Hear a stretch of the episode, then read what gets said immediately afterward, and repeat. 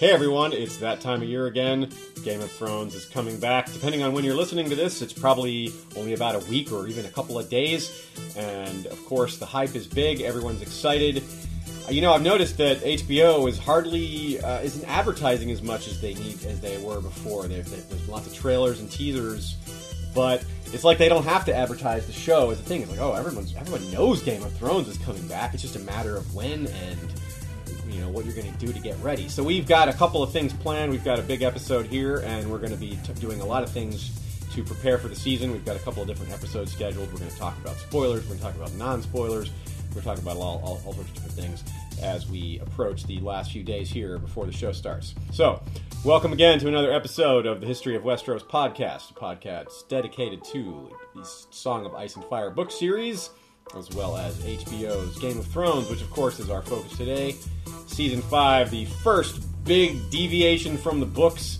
It, it almost feels like all of us are unsullied now, Sean. Uh, welcome back to the show, Sean. It's been, uh, we had, everybody uh, had a great response to you being on the show last year. Now we're a lot bigger and we're a lot better. Is everyone going to give a good response to Casanova there's being lots on of- the show? There's lots of cats coming in. We've got special guests, and everyone wants to talk about what's going to happen in the show, and everyone wants to one wants to talk about how Tormund Giantsbane got on my chest as well. So, Lucky Sean, guy. uh, it's good to have you back. I'm sure you're excited for season five as well. Uh, nah, I don't really care about this. I'm just kind of going along. Whatever. yeah, yeah. Who cares? It's just another episode. It's just another season of the most popular show in the history of HBO. It's past The Sopranos. It's past True Blood. It's past all these things. It's a, it's it's a phenomenon as much as it is a TV show. I remember back when it was just something people talked about as an idle possibility. Um, oh, maybe one day there'll be. Wouldn't it be nice if there was a Game of Thrones TV show, a Song of Ice and Fire on TV? Oh, that'll never happen. It's so big. It'll never. Well, here we are on season five of that dream, and like I said, there is going to be some serious deviations from the books. We're not going to talk from a book reader's perspective in this episode. This is going to be about what's coming, about predictions, about analysis of the trailers. Like I said, we're going to do a couple of different episodes building up to the season, and we're going to focus on analyzing the spoilers and things that we know are coming, and things that we leaks, and things that we know about the script. We're going to cover that in a different episode. So this episode is all about just analyzing the trailers, spo- basically spoiler free.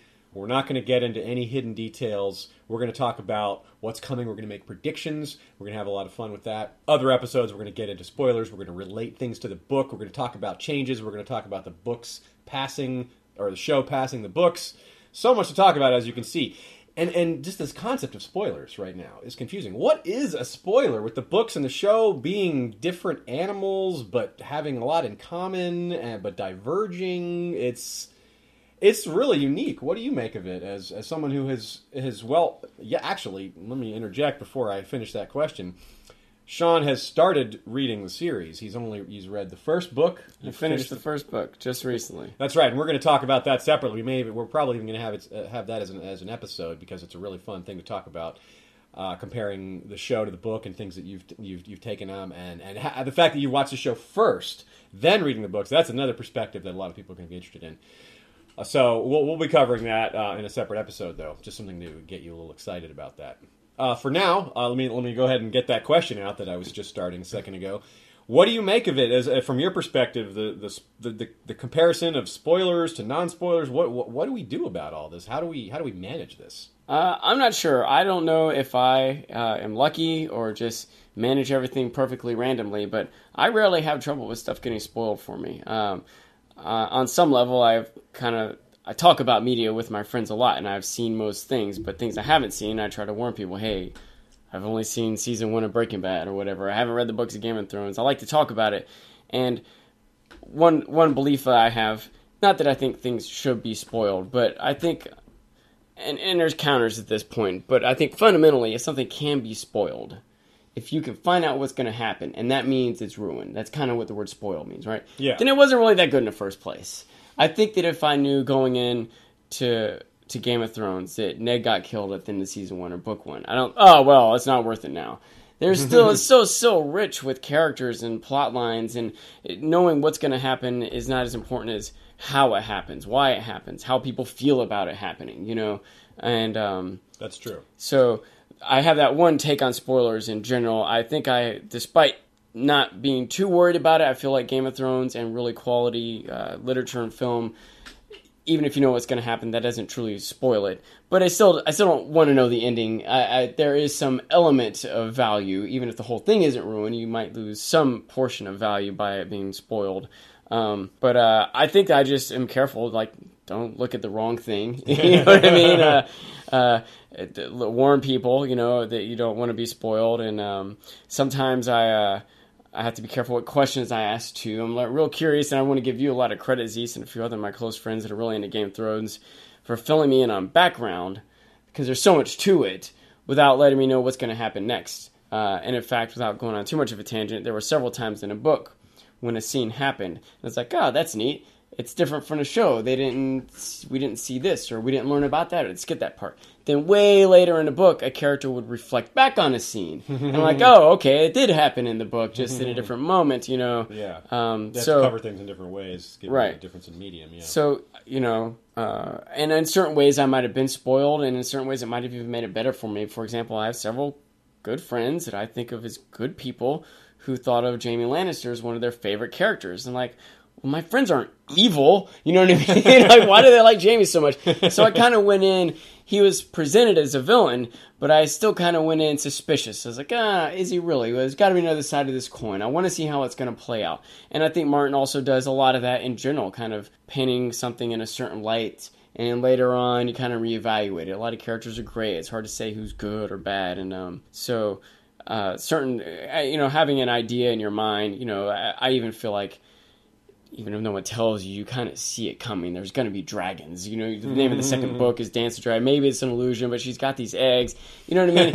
it doesn't make it not interesting knowing what's going to happen. Although it is fun to predict, and if you know what someone told you, you don't get to predict at it, I suppose. But um, Yeah, it's, I would say that for me, one of the biggest pieces of evidence for what you're saying is just how many times people rewatch the show or reread the books or Yeah, yeah. or go through the same information they've gone through so many times. Uh, of course, I've gone through the books as many times as anyone, and obviously, I'm not surprised every time. Like, wow, Ned's head got cut off. Oh my god, I you know that that only happened the first time. And- but it's still great the second and third times. It's just you lose the surprise value, but there's still so much to it besides the surprise value. And that's one thing I don't understand is is like you said, if if you're only interested in these surprises and the shock value, then I guess I I, I, I question that that the person who says that is really that big a fan in the first place. Uh, interesting piece of news. Speaking of how big the show is a, as a phenomenon, there is talk that they're going to extend the number of seasons. I'm not sure how they would do that, but there's there's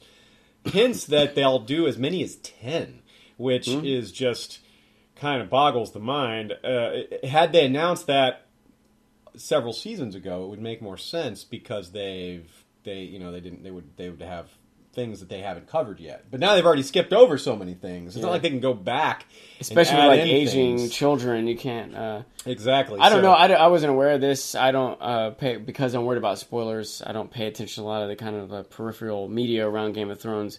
But uh, but I can imagine. I've I've had this thought about Star Wars. They could just make infinite movies. They could just Yeah. have the origin story of Darth Maul. Could be just a whole other trilogy. It could have it's so much. They could. There's a lot. The world is so rich. The characters are so rich. I'm sure there's stories we get of past, you know, oh, Kingsguard, Aegon, the, the original mm-hmm. Conqueror. They could. I don't know if that's their plan, but I can imagine they could easily make ten seasons. Out There's been talk of adapting the Dunk and Egg novellas or doing something like a Robert's Rebellion Yeah. series or something like that. How cool would that be?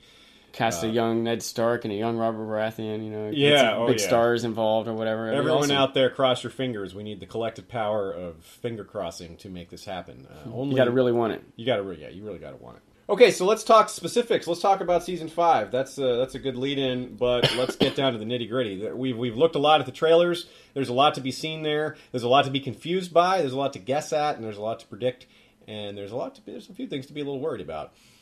First thing, uh, let's talk about a couple of new uh, actors and actresses that have been added to the show, and some new characters. Some are characters that people are familiar with, and some look like they'll be a bit different from their book counterparts, which is puts us all in the same in all in the same place with regards to being able to guess what is going to happen, which is that we have no idea. Uh, one of the main additions, probably the most famous actor that's added to the cast, would be Jonathan Pryce, who is in been in a lot of films in his career. I should have should have come up with a list here to name some of his famous. I remember him particularly from the movie Ronin, and Was he the character in the trailer that's in like a brown, Yes, like a monk thing new- talking to yeah, Cersei? Apparently, Okay. he's taking over as the High Septon, which and the High Septon hasn't really been a character to this point. And let's talk about for a minute why. First of all, this is uh, where the history angle comes in. Real quick, I don't want to derail you, but I wanted to point out: isn't the actress from the movie Whale Rider? Isn't she playing one of the Sand Snakes? You're listing Yes. other uh, Yes. people cast for this. Uh, Yes, there's there's there's several. The Sand Snakes, who are the daughters of uh, Oberyn Martell, are are cast as well, but we'll talk about them in a minute. Um, they're less famous as far as their you know their what screen time they've had before. It's it's rare to see someone who's well known get added to the show, but there's two pretty well known actors being added to the show this season, and I guess that's part of the function of the show, just being larger in general, attracting even higher grade of, of celebrities. And I don't mean higher grade as in their higher quality. I just mean that they have more, uh, they're more famous, which of course famous doesn't mean better or ta- more talented. It just means more famous. so Jonathan Pryce, of- like I was saying, who's in the movie Ronin, that's the thing I know him most from, and he is just really good at being sanctimonious and intense. And I'm really looking forward to him playing a religious role. Now, like I said, a little background on the Seven Kingdoms and the faith and the, the the the worship of the seven. Religion hasn't played a huge role in the TV show so far. There has been some important religious things. Most importantly, of course, is Melisandre, who is we'll just call her a zealot to keep things simple. She's the most probably religious character on the show. Uh, there aren't a lot of you know priest type characters that Tyrion. Tyrion's very religious.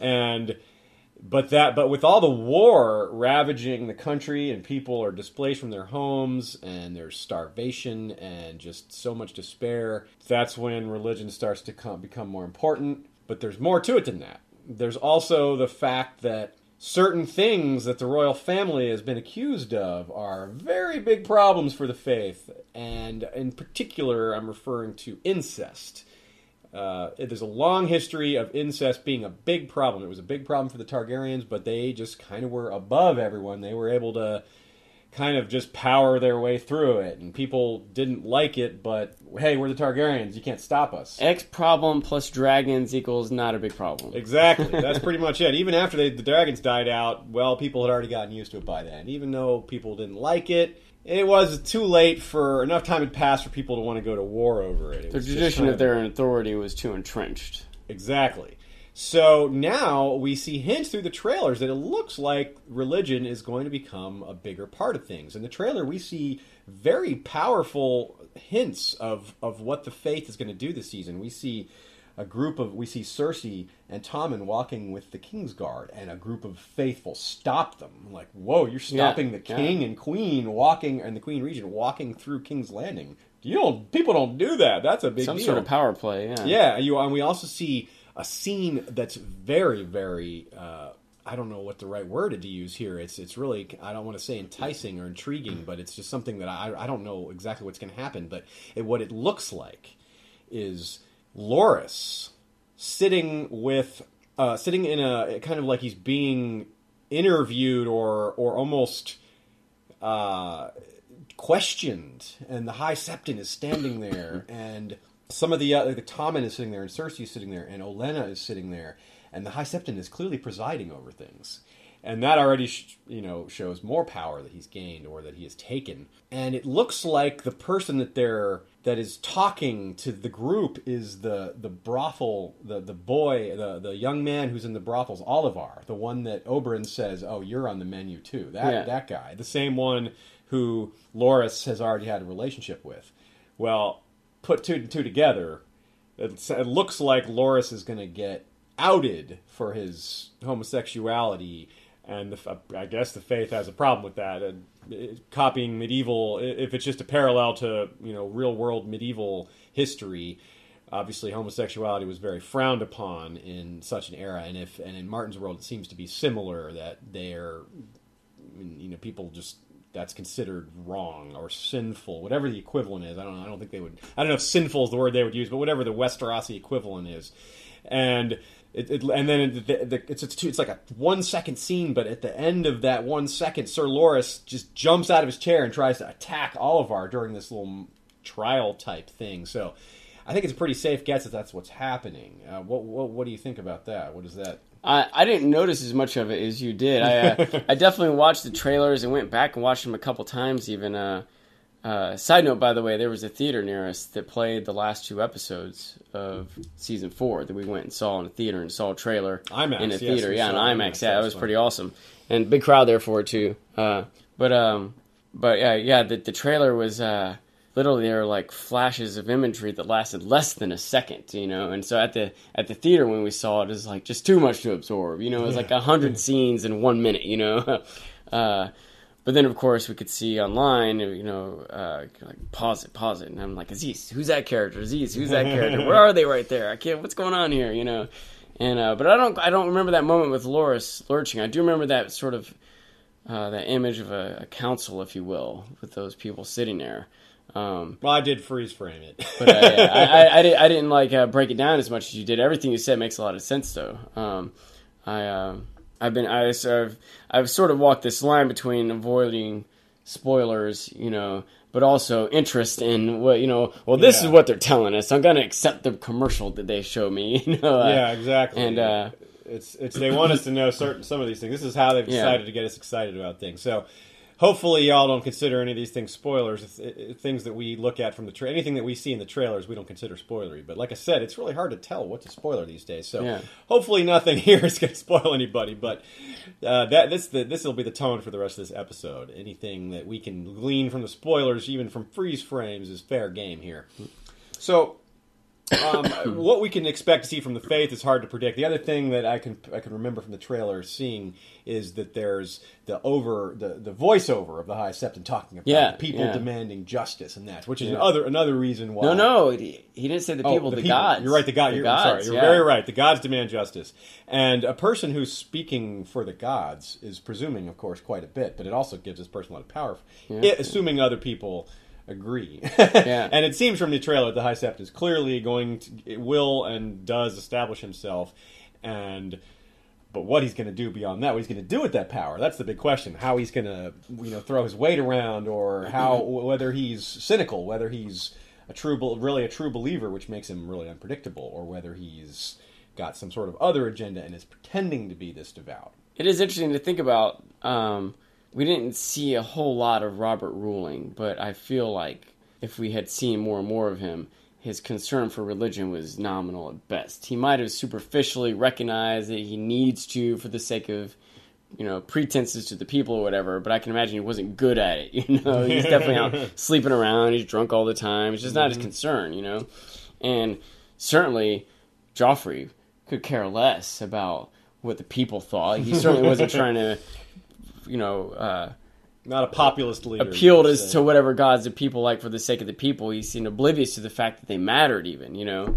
Um, Cersei, very similar. She might be a little more savvy than Joffrey was, but she definitely, you know, got warned by Tyrion and others, like, "Hey, this isn't going to be popular. So I don't care about what's popular." You know what I mean? So, uh, so now, you know, uh, that might come back to bite them. How much they've just kind of blown it off. Uh, my guess is that Tywin doesn't really care either. He's politically savvy enough to recognize he might need to.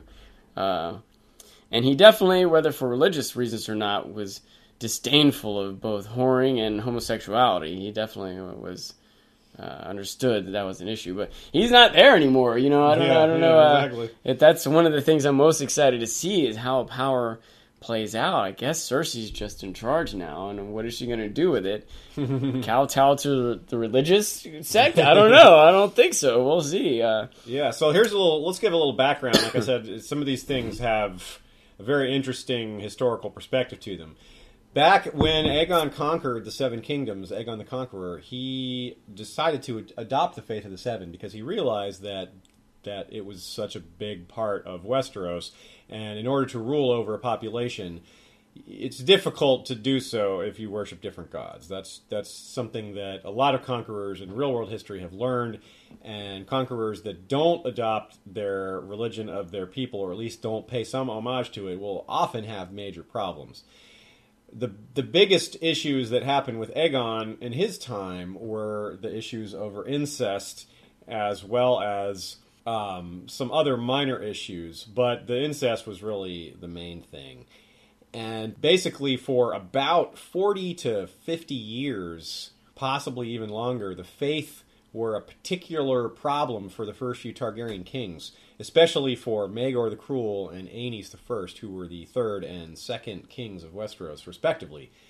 And basically, because they were this zealous organization that had a lot of power, they were they were and they were weren't afraid of the dragons because that's what zealots are. Zealots are like that sometimes. they're not they don't uh, they're not afraid of anything but their own the opinions of their own gods or the way their own gods will treat them. They're willing to die, they're willing to do anything because they believe in the afterlife, whatever that afterlife is, and you know whatever happens to their mortal body, just they're somehow they've gotten their brains around that so that it doesn't matter.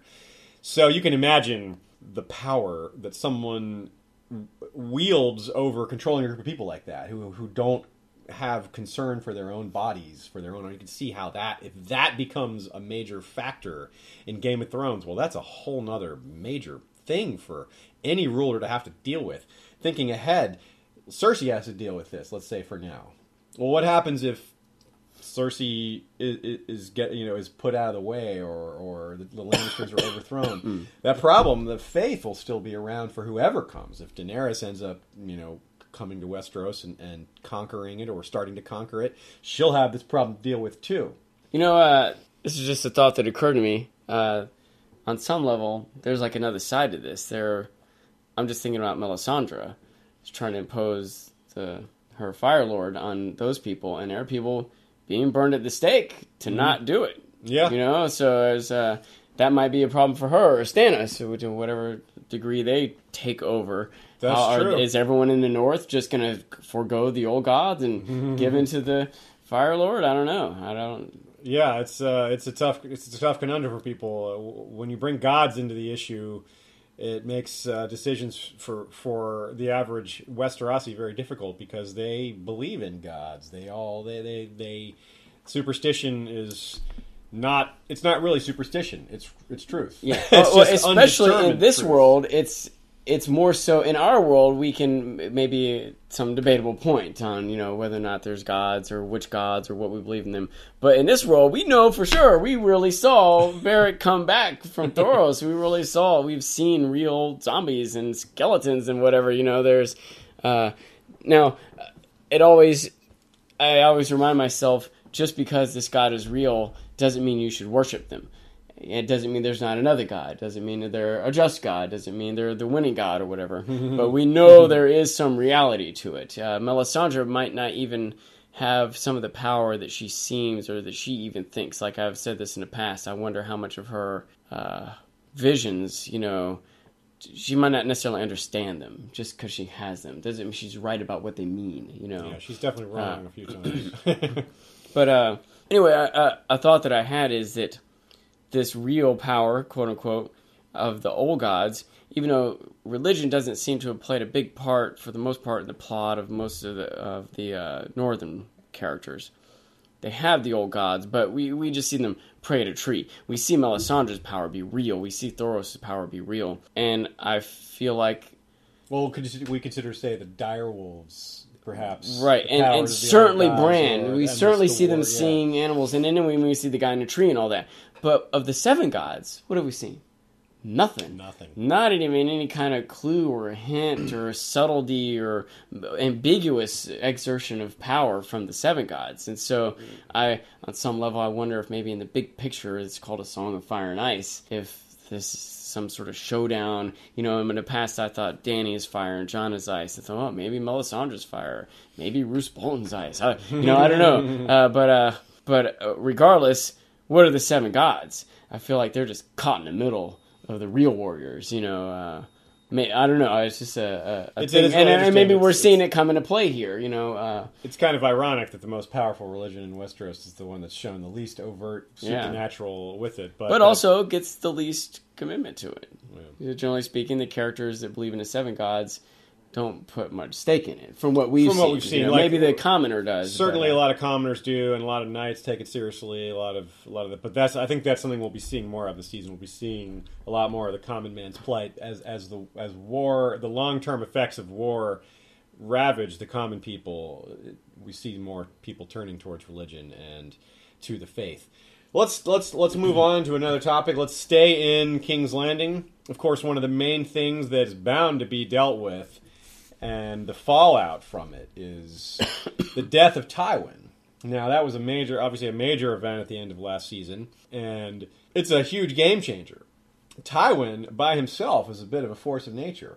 Other people, anyone who stands up to the Lannisters knows that that's who they're facing. Number one, their number one challenge is Tywin Lannister, and he is one of the most effective, most powerful men in several generations and through sheer force of his own willpower and ability, he made the Lannisters what they are, recovering uh, their glory that was lost in the days of his own father, who was the polar opposite, weak and you know uh, laughing, and people took advantage of him, and nothing at all like Tywin. So without Tywin, what's in store for the Lannisters? Do you think? I mean, that's a big loss of power. They've lost a king now. They've lost Tywin. Can they? Can they hold on to power? Yeah, I, I want to answer your question, but I also want to point out it's worse than that. Jamie's lost his hand. Yes. Like if like anyone who Yes. isn't worried about Tywin, because I can imagine there may be some hard, strong knight or commoner, or like ah, you know, who just wants to rebel or whatever. They might not know or understand that Tywin's what they're really going up against or who he is.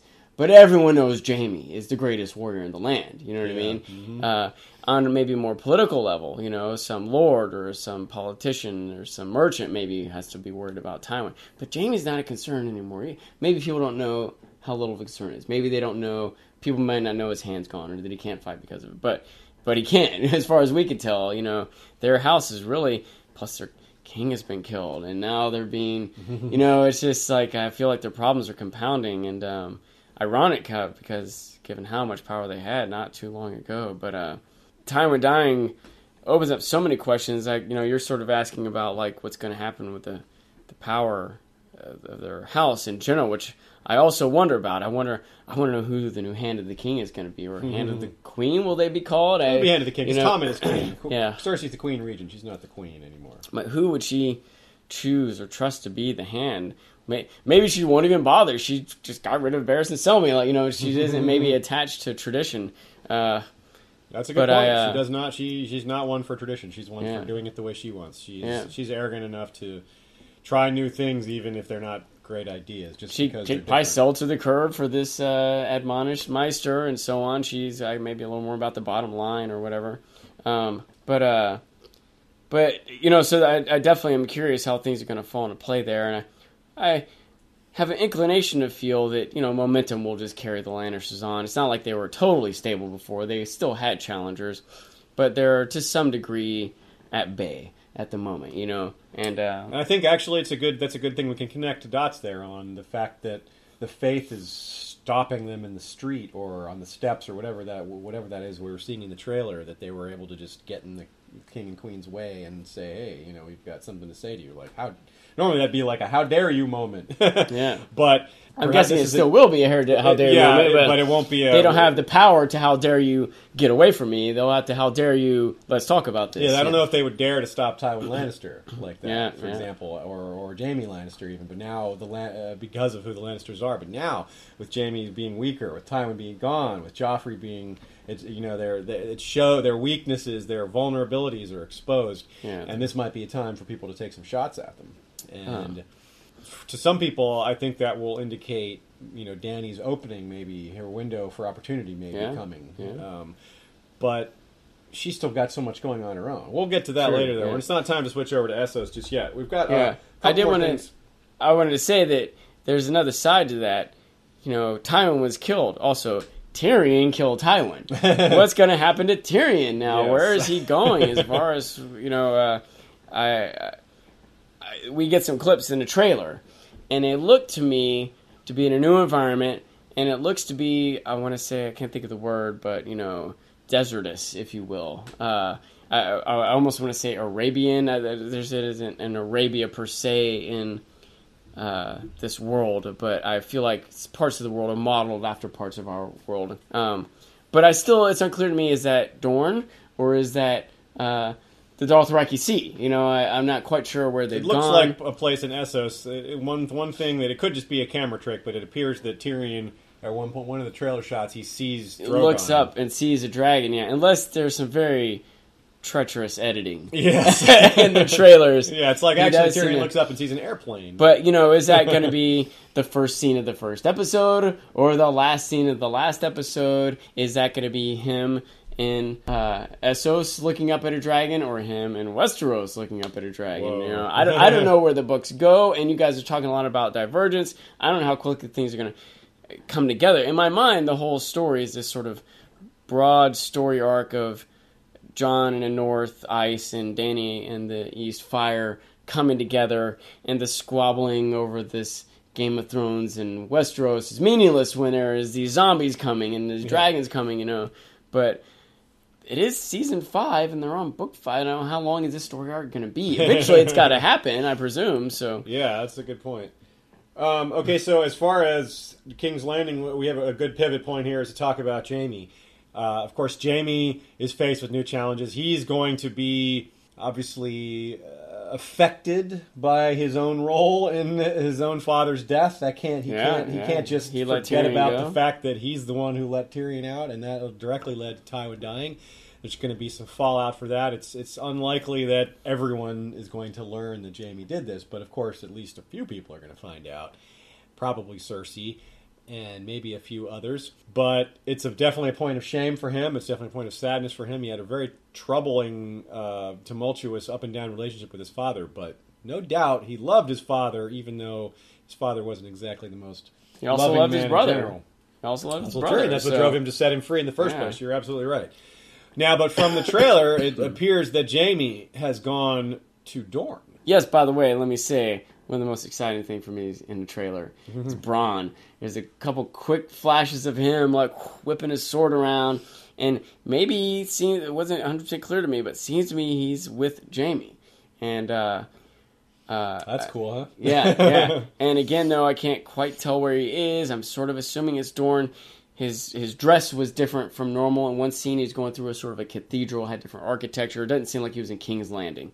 Um, but uh, there's also a scene of him. It looks like in some sort of battle or fight, being thrown to the ground. And I wonder if he's his battle ability is being tested or if he's being ambushed. Is he? I don't know if he the people he's fighting know who he is. I don't know if Bronn's going to save the day, but it's probably the most.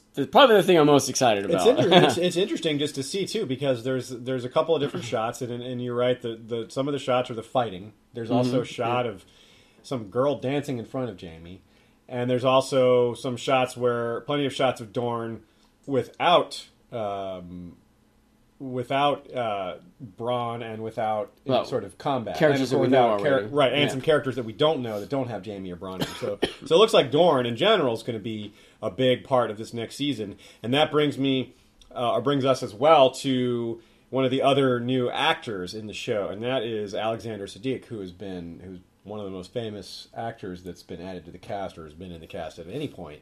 He, of course, was in. He's been in Star Trek. He's been in 24. He's been in the movie Syriana and a whole bunch of things. I, another Is he the huge guy with a shaved head? no, no, he's the he's the man sitting down in the beard. Okay, okay, that's gonna be. Uh, He's one of the act- few Arab actors in the world that actually gets to Arab roles because normally uh, Hollywood casts Hispanic actors to play Arab roles. so that's pretty neat that he's actually uh, getting this job. And he's a great actor. Um, I'm excited to see him in this role. Uh, Doran Martell from the books is a cautious man. He's Oberyn's older brother, Older right? brother. He's Yeah. the ruler of Dorne. He's a cautious. Uh, crippled man, and I won't say anything more about his book personality, but I, I, we can assume that there's some similarities. But of course, this is the show likes to do go its own way a little bit. Sometimes they keep things pretty close. Sometimes they make significant changes. So it's really hard to say what we'll get. We do know that at least some things are going to be similar. We from the trailer, Doran is sitting down. He does appear to be an older man. He doesn't. He appear, does appear to be, um, you know, maybe on the weaker side, which is certainly reflects how he, he appears in the books. So, of course, the biggest thing is, is, is his brother's been killed, and and his his nieces are apparently the sand snakes. They are apparently not so happy about it, and they appear to be. They they're shown in a variety of ways in the trailers, holding weapons and doing kind of martial things. So it shows that they're fighters like their father and I mean, it, it, we we can. It's a pretty safe assumption that they're going to want some sort of revenge, or that they are, they have something in mind to either get back at the Lannisters, to get back at. Of course, they can't get back at Tywin; he's gone. But the most obvious thing that they have to deal with, the most obvious thing of value they can go after, is Myrcella, Cersei's daughter, who is older than Tommen but she, as you can remember back from season two, Tyrion sent Myrcella as part of his uh, set of plans to win the wars that were happening, in the War of Five Kings. One of the ways he dealt with that was to keep Dorne as an ally, was to make this marriage alliance where he pledged Myrcella to marry, to betroth to Trystane, who is the heir to Dorne. Him being the heir to Dorne is a big change from the books, but that, of course, is not something we're going to deal with too much today. But I wanted to throw that out there.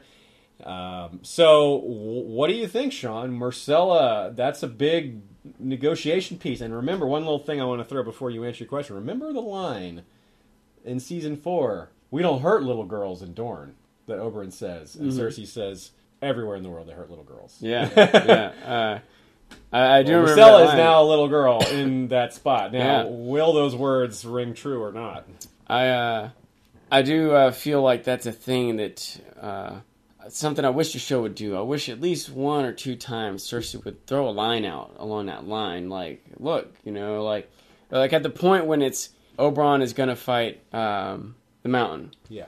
Cersei seems like happy about this. She's like, ha ha ha, gonna get my revenge. But in my mind, I'm like, wait, isn't this kind of like a lose lose for you, Cersei? I don't feel like this is. It, it seems like she should have at at least expressed some concern, at least wondered about the safety of her daughter. You know, um, I guess maybe she and or Tywin just trust that they really won't hurt a little girl in Dorne, or maybe it'll just be known. Hey, this trial by combat, everyone gets it. That's the way it goes. They're not going to take this personally. You know. Yeah, there wasn't much they could do about it either. Oberyn volunteered to be Tyrion's champion in front of everybody. They you know, they didn't see that coming. They, that was not a move they could predict. They were like, well, what if? It's not like they sat back and said, "We gotta." Well, hopefully, Oberyn doesn't volunteer to be Tyrion's champion. I'm sure it probably didn't even cross their minds, and they just Yeah. did not see that coming. And so, Cersei, you're right. I, I, that's a good point that Cersei maybe could have expressed some worry about her daughter, but yeah, I guess they just didn't decide to uh, throw that in there. But now she's going to be worrying about her daughter. Yeah. I'm pretty sure that's going to even if it's not justification for war, even if even if Doran can't say, "Oh, you killed our," like, "Oh, we didn't kill him. He volunteered for this trial. The gods chose. It wasn't our political maneuvering. He da da da da." Da." But that, I don't think the response in Doran is going to be like, "Oh." Oh, okay. What? No big deal. Whatever. No. Yeah. Wait, we're still mad. we're still mad from before when uh, you know you killed our our uh, killed the children in the revolution. You know that's the Oberyn wasn't necessarily going there as part of a war. He was still going there with the mission of vengeance. You know. Yes, yes. And uh, by the way, this is something I wanted in the past. Was he going there with a mission of war? Like, what was his plan? What if he did beat the mountain? What if it, what if he did beat the mountain? Was he gonna be like, all right, cool, now we're good, going back home now? I don't think he was done. I Nope. and I, I have a hard time believing. Tywin, yeah. and I have a hard time believing that he was purely on his own there. Whether or not he has people supporting him per se, I don't know. Whether or not there's an army behind it, I don't know. But I don't think everyone was just like, "Oh, Oberyn's going to King's Landing. I wonder what for." I don't know. Oh well, they know why he's going, you know. So uh, the fact that he doesn't come back, I don't think everyone. I don't think everything's just gonna. You know, I think Cersei's gonna have things coming at her beyond this religious sect in the city. I don't think that's the mm-hmm. extent of her concerns. this, this is what I was talking about. The Lannisters' hold on power is really, really slipping. They lost Tywin, and they've got these new challenges, and some of the existing challenges that seem to be getting, you know, that were on the fringes, like Dany. Everyone predicts Dany eventually coming to Westeros. Well, her star keeps rising, and the Lannisters just keeps keeps falling. But like you said, they're nowhere near a spent force. There's still a lot they can do. I want to point out one more thing, by the way. There's something else the Lannisters have lost, and something else they've gained. Tyrion. They might not like him, but the fact is, he did a lot for them. and now not only did they lose him, he's their enemy. Mm-hmm. You know, so I uh, That's a very maybe very he'll just maybe he'll just disappear in the world. But I have a feeling he's coming back too. you know? Yes, I would agree with that, and that's a very good point, and it's also a really good point because it's it reflects some things that any of you who out there listening who have read the books know that Tyrion also reflects several times on how underappreciated his con- contributions are to just not just the Lannisters, but to, to as a ruler and to the people. People because of who he is, because of what he looks like, he gets blamed for things that aren't his fault and doesn't get credit for things that, that he did right. Like, you know, his role in the Battle of the Blackwater, Yeah. for example, was very understated. And uh, he was a little bitter about that, about how he wasn't recognized more. He wakes up and he's just kind of been shuttled, you know, stuck in a bed to, to recover, and no one comes to visit him. And he's he's worried that Cersei is the one who sent that King's Guard to kill him, and Rightly uh, worried. He's yeah, yeah, he's rightly worried about that. Um, I personally don't think that Cersei sent that King's Guard, but that's another topic. Fair enough. But fair but enough. I agree that if I were Tyrion, I would be would think that Cersei was elected Yeah. candidate. even if she didn't, the fact that he thinks she did tells you something. Like, Yes. why? What have you done to would make me think you would do that? so also, you in know? that in that sense, the Lannisters really kind of uh, undid themselves with their infighting. The Tyrion and Cersei being the main two who were at, at, at each other's throats, and though you can really say Cersei is m- mostly to blame for that, Tyrion certainly there's certainly some things that I think Tyrion didn't do very smartly with regards to that. He Yeah. he really should have backed off, I think, on some things because because he's more reasonable and Cersei is is not, and he he could you know you can't out reasonable someone who's more unreasonable than you. Yeah, yeah. Still, that said, you know, I wonder, like, what if, what if instead of putting him on trial and you know, with everything just falling apart like it did, what if they didn't do that and kept Tyrion as even out of hand? They, they kept him on the council as a treasurer, right? Yeah. As master, Master coin. coin, yes. uh, even as Master Coin, I bet he at some level would have gone and talked to this religious leader, and said, "Hey, let me work some stuff out. Let me tell you how Cersei is. We can work around this." You know, he his value would have been there in some way. He, you know, maybe not would have saved the day. Who, who knows what's gonna how it's gonna pan out? Yeah, Whether- this, this High Septon might just be really uh, obstinate. He might be. Yeah. He might not be a negotiating type. We'll have to see. I wonder from a sort of a meta standpoint, just thinking about how TV shows and promotions and advertisements and whatnot work. My guess is they're not going to show us in the trailer the climatic moments of the last episode. It'll probably be an earlier setup, um, a dilemma that may tie in or even dissipate by you know the end of the season. Um, doesn't mean I'm not interested in it, but I, uh, I can imagine that there will be other things beyond that. You know. So let's talk about. This is a good pivot point. Tyrion, um, since we're talking about the Lannisters and we're talking about Tyrion, Tyrion is traveling. It appears he's going to Essos, and he's traveling with Varys. That that could make for some interesting conversations. Tyrion and Varys always um, have great dialogue, so hopefully we'll get a good bit of that. And we see some from the trailer. We see them talking about. They kind of pretty blatantly talk about. You know, the quote Varys says, "Oh, who said anything about her?" You know, Yeah, yeah. someone with a great family name, someone with the will to rule, and all these things. It's, it's pretty clear that Tyrion is heading towards Daenerys. Could be talking about one of the Sand Snakes. It's true. Could be talking about one of the Sand Snakes. Could be talking about, but that, that they don't have the family name to rule. They're bastards. So I, I- I can almost rule that out. But they could be talking Ah, that's about true. Myrcella. But Myrcella's so young; she doesn't have she doesn't have those other qualities. Yeah, She's just yeah. like twelve year old, and and she's hardly been talked. Maybe. Varys knows something we don't. So let's operating on the assumption that this is Daenerys. It does seem rather perfect because what is Daenerys struggling with? She's struggling with how to rule. She doesn't know. She's good at it's a little some parallels to Robert Baratheon. Good at getting to the throne. Good at getting people to follow her. Good at winning the battles. Good at having the lo- loyalty of soldiers. Winning loyalty, winning support. yeah. But once sitting in that ruler's chair, she's not like Robert. She's the opposite of Robert in what she wants to do. Robert is just like I don't laissez faire. I don't care. Do what you want. I, I I'm I don't. I just want to get drunk. Leave me That's what I- alone. Dany is very hands on. She cares a lot. Now people question her motives. People question her her methods. Set that aside. I'm not interested in having that discussion at this point. She cares about what she's doing. Whether she's doing a good job is a whole nother topic. Pretty clear that she's made whether you not any whether or not you're of a mind that she's done a good job or not. It's clear that she's messed up some things and that she needs help and that she lacks experience and that she lacks people that have experience with ruling. Her counselors are Barristan Selmy, uh, who who Tywin Lannister would call a glorified bodyguard uh, Daario Naharis, a sellsword cap. You know, she doesn't even have Jorah anymore, and he wasn't exactly a great politician either. He was more savvy in that than most of them, but he was also kind of paranoid and protective and wanted to keep Dany to himself, and and didn't have a whole lot of experience with this kind of level, type of ruling. So basically, no, none of her people in her inner circle have this kind of experience. Grey Worm, also a soldier. Missandei, smart, clever, has you know speaks a lot of languages, but also no experience ruling. But not, I, I would point out that they're not completely inept they have it's not that they have no experience. They uh, her counsel probably is better than average actually. But I also want to point out uh, Robert may not have cared as much, but he doesn't have as much to care about, right? He doesn't have a land of slavery mm-hmm. to deal with, right? Yeah. Dany has bigger challenges in front of her. She has, you know, and and dragons. uh, but regardless, so so what's coming towards her, or what seems to be coming towards her, is Dan, uh, Dany, is Tyrion and Varys, two people who are massively skilled and experienced in in matters of court and intrigue and politics and uh, public opinion and handling other people of power. Tyrion was hand the king and did a good job. Everyone saw that he handled himself really well, that he was a player of the game, a top notch player of the game. And Varys, arguably on another level than Tyrion, even although yeah. without the the family name and the the wealth necessarily behind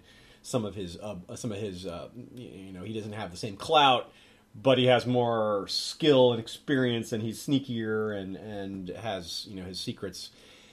Now, so what does it what does it mean to you to to get the idea from the trailer does it seem to you that maybe Varys has been pulling for Dany all along, or or does what? What's your take on that? I don't know. I don't know about that. I mean, maybe, but I I have been operating on the assumption that he truly is primarily concerned with the realm. Now, I don't know how to define the realm if he that means Westeros or the planet, and I don't know what his concern is, like what he thinks is good for the realm. Peace, simply peace. If he specifically wants product activity or advancement, or does he want the seven gods to spread to the other? Like, I don't know how he defines good for the realm, but I feel like generally speaking, uh, it basically is peace and prosperity of the seven kingdoms. That's what I feel like fundamentally Varys is maneuvering for. Um, and he seems to be of that same sort of mind of of yeah. caring, being, compa- being well, compassionate ruler. I think she is more concerned with justice. Not that Varys isn't concerned with justice or that Dany isn't concerned with peace, but she would rather have war than slavery. Mm. Varys doesn't have to make that choice. There's not slavery in Westeros. So he, right now, I just want peace, you know. Very um, true. But uh, when they join forces, I can imagine it'll be easier for Dany to come over to this land where she doesn't have to conquer slavery. Maybe she'll be more ambitious and want to use Westeros' forces to go in slavery in Essos, you know. um, would would Varys go for that. Let's say all my analysis are correct. I think Varys would say, "No, my queen, we need to stay here and maintain what we have." I don't think he'd want to go off saving the world. You know. Yeah. Um, One thing at a time. yeah. Especially if he's been working for, for, for any amount of time towards that. It brings us back to a scene in, in season one where Arya overhears Varys speaking with Illyrio. Right and because it's from the trailer, it does appear that that is where Tyrion and Varys are having their conversations. The same Illyrio's mansion slash palace, whatever you want to call it. Uh, it. It looks like the same place. Uh, although we don't see Illyrio in the trailers, which I wonder if he's going to be used or not. I don't suppose it's a big diff- deal either one way or the other. He's certainly a bit bigger in the books, and I, I mean that in both ways. A more important character and bigger, as in he is a very large man. Uh, so that is a very interesting situation. Seeing what, and that's something that that's a, an interesting deviation, and that we, uh, us book readers really don't know too much what to expect here. not because this is necessarily uh, something that's definitely going to diverge from the books, but because it's pretty close to where the books are. Thus, you know, a lot of the plot lines have already caught up to the books, and some of them are still have some catching up to do, and some of them are just so different that you, there's no way to connect them to the books at all. So that's a really interesting developing situation. So okay, so let's let's see. We're talking about Daenerys in Essos. And some of her other challenges, of course, she still has her dragons. Those are still going to be, uh, they're still growing. And so far, she's shown almost no ability to control them whatsoever. Do you, do you see that changing? Do you see that becoming an uh, even bigger problem for her? Any predictions there? I'm not sure. It was one of my favorite things that happened in uh, last season was that moment where you kind of recognize that they're not cute little pets. They, they, don't necessarily just do whatever she says. That they're dangerous and threatening and maybe uncontrollable. And I, uh, uh, I'm torn on my thoughts of that because um, one, I appreciate that sort of dilemma being presented for everything not just to always go perfectly Dany's way, which a lot of times it seems like it does. Um, but it also makes me wonder where they're going with that. You know, how's it going to play out? It makes me wonder in the past what was the nature of the dragons then, and their riders and the different Targaryen rulers. Were they was it like a skill they had to master over time? Did they have a magical connection like the Starks do with the wolves? Does Dany not have that connection? Maybe she has it with one of the dragons, but not all of them. Maybe she hasn't developed it. Uh, I uh, I'm curious. I I've, I feel like the the show is not going to end with two dragons in a vault and one on the loose. My guess is that's not like how everything's going to sum up, but how they get to that point, I don't know. Or, you know, I, sometimes I wonder if maybe something really crazy, like maybe more dragons will appear. Maybe it's not a coincidence these dragon eggs hatch at the same time that the zombies are appearing, winter's coming. To even Melisandre seems surprised with the power that uh, that Thoros had, right? Yeah, she's like, So- how could you do that? That's not, that shouldn't Yeah. be possible. Yeah. and- Maybe the level of magic in general is rising. Maybe the interference of the gods in general is rising. I was even thinking earlier if maybe cause and effect is being mixed up. You know, is it maybe it's not so much that as this strife and turmoil happens, people start turning to religion. Maybe it's as the gods are dissatisfied, they start Mm-hmm. to interfere more in the lives of people. You know, um, but uh, yeah, I'm I'm not sure. I'm curious how much of a, a plot point that will be in this coming season. Like again, the trailer definitely showed us several images of dragons, but they weren't exactly Dany riding them into victory. You know, they seem to be more uh, treacherous or wild moments. something else that so that's something that that she needs help with that mm, maybe even Varys and Tyrion may not be able to help her with. Another thing that Tyrion will be- know how to make a saddle. Tyrion will know how to make a saddle. Very true. Another thing that comes up that appear- that's related to the Meereen and Daenerys plot is uh, underscores her need for advisors. This is more things we can glean from the trailer. We see men in masks committing murders, including killing some of the Unsullied, killing just some people, and that shows that there is a, a, a faction, and we can assume that they're the, called the Sons of the Harpy because that's what they're called in the books, and they are kind of a shadow organization that represents the old interests, and they are trying to challenge Dany's authority and working against her, and possibly uh, given their uh, given one of the scenes we see that they have there's a some sort of arena and there's I a bunch of these people have surrounded her Yeah. and her unsullied and they seem to be trying to get I, I would guess that this episode is going to happen later in the season some sort of big showdown between these people really goes to show she needs someone like Tyrion and Varys these kind of guys would Yeah, really they could help. fight them off in the arena.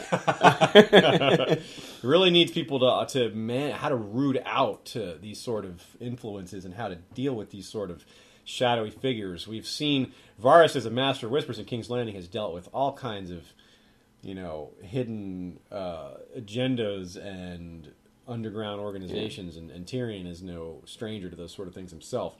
Although certainly probably not on the level of Varys. So we really see that Daenerys has a need of these things. And another uh, thing that we see, it's a, one of the most important parts of the trailer that we've seen is there's two things. One is the, the harpy, the big giant harpy coming down. That's in a bunch of the trailers. It the, the golden down. statue. Yeah. the big. I guess it's probably bronze or brass, but it looks yeah, it looks golden. But uh, and that's a you know big visual that they keep showing, and that's showing the power of the of the old Meereenese and the old slavers being. It's a symbolic fall to power, but then we see that they have these the shadow organization that shows that they still have some power. Uh, but also, on top of that, we have Daenerys' speech about breaking the wheel and Mhm, talking. yeah. to I, I kind of like that too. Some people thought it was cheesy. I kind of liked it. I thought it was a good metaphor showing how just like things turn and just different families on top. At any different moment, a different family is on power, and they just crush anything below them. They don't care about the little man or the whatever's happening. It's just a big, you know, nonstop battle for power. And uh, when the High Lords play their Game of Thrones, it's the common men who suffer. That's a line from the Varys. Uh, a very famous Varys line from the books, and it's it, it really captures that uh, the essence of that. So that's why I like that quote. But on the other hand, it seems maybe uh, there's nothing from the trailer that that hints at Daenerys coming to Westeros Yeah. this season. There's no scenes that really, if that happens, it, they're not revealing it in the trailer. Like I said, I did a lot of freeze framing, and I couldn't find any clue remotely towards that. So it's a little weird to have her speaking about, oh, "I'm going to break the Tyrells and the Lannisters and the and the Baratheons and all these guys." Are you okay? Well, when? Hmm. So I- think it's it's it's a little more. They're hyping up this eventual conflict that's going to come, but I don't see that conflict coming this season. But they could just be doing a good job of, of being sneaky and Yeah. keeping those scenes out of the trailer. What do you think about that? Again, like I said before, a lot of these things we're seeing in a trailer or things that are alluded to, uh, we don't know if they're coming first part of first episode or last part of last episode. You know that she might be making that statement as they sail their ships west at the closing moment of the last episode. That would you know cool. that would. Uh, um, I like I said, I don't know what happens in. uh, Book book five is out and book six is pending. Am I am I That's saying that right. right? Yes, yeah, yes. I, I don't even uh, it's from what I understand, you know, I, I feel like the the first two to three books pretty much stick to the first two or three seasons. Obviously, some differences and a little divergence, but by the time we get to book four, it's separated enough that you know, uh, I don't know. You know, I think a lot about I was saying earlier, like when is this kind of kind of converge in the end, and uh, I'm assuming it doesn't happen at the end of book five, uh, and so it probably won't happen at the end of season five. But already things have happened at the end of season four that haven't happened in the books at all, right? That's so, true. Yes. Uh, and I also wonder. I, I started wondering this, you know, last season. I was like, how long can this go on? How old can the kids get? How long before the books come out? I don't know. Uh, It- uh, for better or worse, it's a. I wonder if there's ever been a show with this sort of dilemma in the past. You know, I don't know if I don't think there has been. That's a good point. Yeah. I don't- release a show of this size, this production quality, this much following or whatever. it's a new experience for the world. Yeah, as far as our, our little corner of fandom, it's it's it's breaking new ground. Not necessarily in a good way, but it is kind of fun, and it is. Um, it's going to be interesting to see how it, how it all happens. Yeah, you're like you said, it's it's a very unique situation in terms of media and uh, TV and books. It's just never, as far as I know. Maybe some of you listeners out there, some of you watchers, if you have, if you know of some parallels out there to other any kind of TV show, book crossovers like this, or movies, or anything like that, that that that reminds you of this situation, it'd be good to to go ahead and let us know. Maybe there's some interesting perspective we can glean from that. But but you mentioned something interesting earlier about how everything is you know the series is called A Song of Ice and Fire, and how uh, the, that's a theme that is important to keep in the back of your mind as to maybe understanding how things are going to go in the long run. So of course you mentioned that you kind of symbolically view Dany as kind of the embodiment of a fire angle. Maybe Melisandre sort of that way as well, but uh, the North and Jon in particular. I think I threw out Roose earlier, but Bran maybe is a better representation Bran, yes, of ice. yes. So let's turn our attention to that area of the world and those plots. The North is splitting up into a couple different plot lines. There were uh, some plot lines with Bran and Rickon and Osha and uh, Hodor and Jojen and Meera, that plot line, which uh, probably won't get, apparently they won't be in the season at all. Oh, really? Yeah. All right. They have reached their parallel point in the books. Uh, thus, there is no more for them to cover. They would have to tread, basically tread new ground or tread tread ground that hasn't been put in book form yet. Which doesn't mean they won't do that. But we do know that those actors aren't appearing at all this season. Yeah, So there were no clips of them in a trailer. That's, right that too. I took some notes on like who did appear in the trailer, Indeed. but it's worth noting characters that didn't appear in the trailer also. Sure, they were they were at a curious omission, and yes, it's been announced they're simply just not in the season. Uh, so we'll just have to see what happens. I guess they'll be back in season six, and we'll see how they handle that. It's kind of interesting. I wonder if they're filming it all now. like how much older can Bran get with Hodor Yeah. carrying around in his Yeah, back? right, You know, are they going to recast him or are they Isaac- filming it now? you Isaac know? is really growing. He's hitting some growth spurts there. He might. It's going to be a big brand. Maybe Hodor will have some growth spurts too. oh no, that would be problematic. He, he would he would be a little too big. He could take over as the as, as the fourth actor to play the Mountain. yeah. uh, so so we don't have to talk about them. We don't have any predictions for them because we don't expect to see them at all. But the so the important parts of the storyline, there's still a lot of other characters in the North, characters that weren't in the North before, and characters that weren't as important that are becoming important. Stannis and Melisandre and Selyse and Shireen and Davos and all these characters being at the Wall uh, has an opportunity for some plot lines to converge, but there's also lots of hints from the trailer that this isn't going to there's not going to be a lot of converging these plot lines. They're going to meet and then they're going to kind of split apart. We see scenes of Jon with the wildlings being friendly with some wildlings and fighting some other wildlings. We see them at a town like a wildling town an encampment with walls. But we also see fighting. It's very confusing. We also see wildlings and black brothers arriving or we see black brothers arriving and we see tormund arriving with Jon. So there's some sort of maybe parlay going on but we also see battling and then we also see them all running away. We see men jumping into boats just trying to mm. escape. And we see at one point we see a hand shoot through a wooden wall which seems like it's a wight. So I think what we can see coming is that some sort of mission north of the wall to a wildling town. And the only town in canon that's the wildlings have is a place called Hardhome, and it's it's it's the closest thing the wildlings have to a town. And we don't know how they Of course, that's in the books. We don't know how they're going to handle it in the show, so I won't I won't go too far with that. But just just other than those very basic details. So, but it seems like something's happening there. The the, the, the watch shows up in a group. Jon seems to be in some sort of command position and there's wildlings with him, and there's friendliness, and then there's fighting, and then there's people running away, and there's some hints that that the the, the White Walkers and the Wights have come to this town to attack it. Like whoa, right? I, I perceived it a little differently. Uh, not at all saying you're wrong. I probably didn't analyze it as much, and I don't have as much background information. But it looked to me like they were like assembling and moving out. I thought Jon. It didn't appear to me like they were like a, escaping in some way. I thought that Jon and uh, the Night's Watch and or Wildlings were loading onto boats to go attack South. You know, on behalf of Stannis. That's that sort of was what I was assuming, but. I am certainly unsure about it, and was certainly confused by that wall, that hand busting through the wall. Yeah, that made me think that seemed supernatural. And I also was sort of assuming that they're just a bunch of different bits of action spliced together that weren't necessarily connected. I don't know.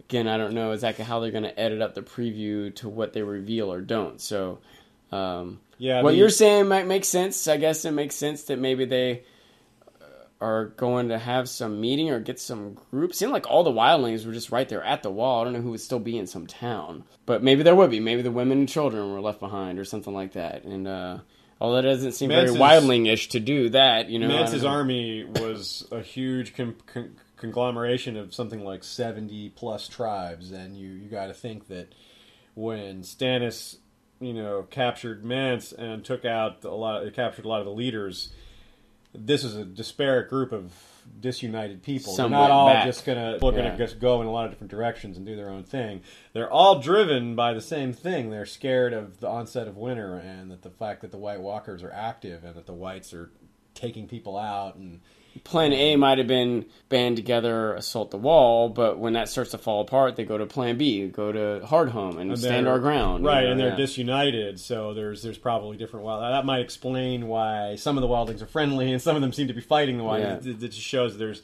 the wildlings aren't just some united group. They're Yeah. you know it's they're like a bunch talking of about tribes. the Asians or something. Yeah, it's yeah. exactly. There's not. They're not all going to be of one mind about anything uh, for the most part. So that that explains perhaps why the, some, the, the trailer seems to maybe contradict itself almost in, in what's happening. But I, I don't think it's a contradiction. It's just different wildlings want different things. There's different groups of wildlings. It's a little confusing because they all kind of look the same. Yeah. they all have their they all have the kind of mottled gray costume way. They're all Yeah. dressed kind of similarly. I never, I didn't quite understand why they have them look that way. And then, and in the trailer, it's even harder to tell because the, the, the Rangers are all wearing black, and the the Wildlings are like dark gray with mottled dark gray. And it's like unless you freeze frame it like I did, you can't. uh, Shay and I did. Spent a lot of time uh, looking at these scenes uh, freeze framed, and uh, that that's how you can make these you know make these judgments. But without that, it's really difficult to tell what's going on in those scenes. Yeah. But that uh, I imagine you could say it's something similar of some battle of Westerosi characters. They're just a bunch of knights. I can't tell who's Yeah. Tyrell and who's what Lannister or whatever, you know. So So now, in in none of these scenes do we see Sam, for example. So Oh, yeah. Sam is, and then of course, why would we? Why would if, if there's some sort of expedition north of the wall to go to some place and meet of these wildlings, you wouldn't expect Sam to be a part of that. That would or a, a, a force moving south to attack. He's not likely to Yeah. be part of that either. you don't expect him to be part Especially of especially because he promised Gilly That's he's true. not going anywhere without her, so unless she's going to attack also. You know. he made a difficult promise there. That promise might be hard to keep. But uh, so the what do you do? You have any predictions for Sam and Gilly? How that's going to go? What, what do you what do you think? I don't know. I honestly hadn't thought about it much till just now, but what kind of makes sense to me is he- he's not going to go off to war. I, I guess maybe he would. I guess I could see how maybe he would. Like he did kill a White Walker. You know, he does have a certain amount of experience, and it seems to have stepped up his level of bravery. It was part of the battle there at the wall, but it still makes more sense to me that someone's going to. So someone still has to take care of Maester Aemon. Someone still has to write letters for the Ravens. Someone still, Yep. you know, that's his job. That's he'll probably stay there with Gilly. Jon will go off and fight. Uh, that's kind of what I expect when I think about it. So, real quick, I wanted to throw in a piece of news here um, before we get back to the discussion about the North. We have a book coming out called A Hymn for Spring, and it is a Tower of the Hand publication. A lot of you are familiar with Tower of the Hand. It is probably the second largest fan site dedicated to A Song of Ice and Fire on the internet, and it is a great resource as well as uh, publisher of some uh, excellent material. The book contains essays by myself and Ashea, as well as a lot of other A Song of Ice and Fire uh, community luminaries, such as our friend Jeff Hartline and Stephen Atwell, and Amin Javadi from po- uh, Podcast of Ice and Fire, as well as Stefan Sasse and several others. That is available for pre-order now. Uh, depending on when you're listening to this, you should be able to pick up a copy. Uh, the, the book is going to be out April 20th and I hope you guys take a look at that. It'd be a great way to support the Song of Ice and Fire community as well as to support the History of Westeros podcast. So let us move on. Within, uh, we're still staying to the north here. We have the uh, big important plot of Stannis, Stannis and Davos and Melisandre, and of course we also have in tow his daughter Selyse, or sorry, his daughter Shireen and wife Selyse. And there's a scene from the trailer where Selyse is on the ground looking up, and there might be tears in her eyes, and she has a kind of a, uh, an odd look on her face, and there's boots around her as if there's people standing around her. And I have no idea what's happening with that, but something it shows that Selyse is going to witness something or something tumultuous is going to happen at the wall. There's another scene that might be at the wall where there's a bunch of things burning and people are kind of running in a lot of different directions. It seems to be at the wall, but I'm not sure. So something could be going on there. Um, without guessing at that too much, we also have some scenes of what appears to be someone burning, being burned at the stake. Don't know who that is going to be exactly, but it's a safe guess that it's a wildling leader, maybe Mance Rayder. Uh, he, cause he is the wildling leader. It, it's not going to be Tormund, I don't think. Not just because I he's on my shirt, which proves that he's still alive, but because he appears in, in some of the scenes in some of the scenes in the trailer that are out away from the wall. It doesn't seem likely that he leaves the wall only to come back and be burned then. So I think Tormund is safe. It could be someone like I for a while I thought it might be Janos Slynt being burned for cowardice, but from the trailer we can see him standing there watching.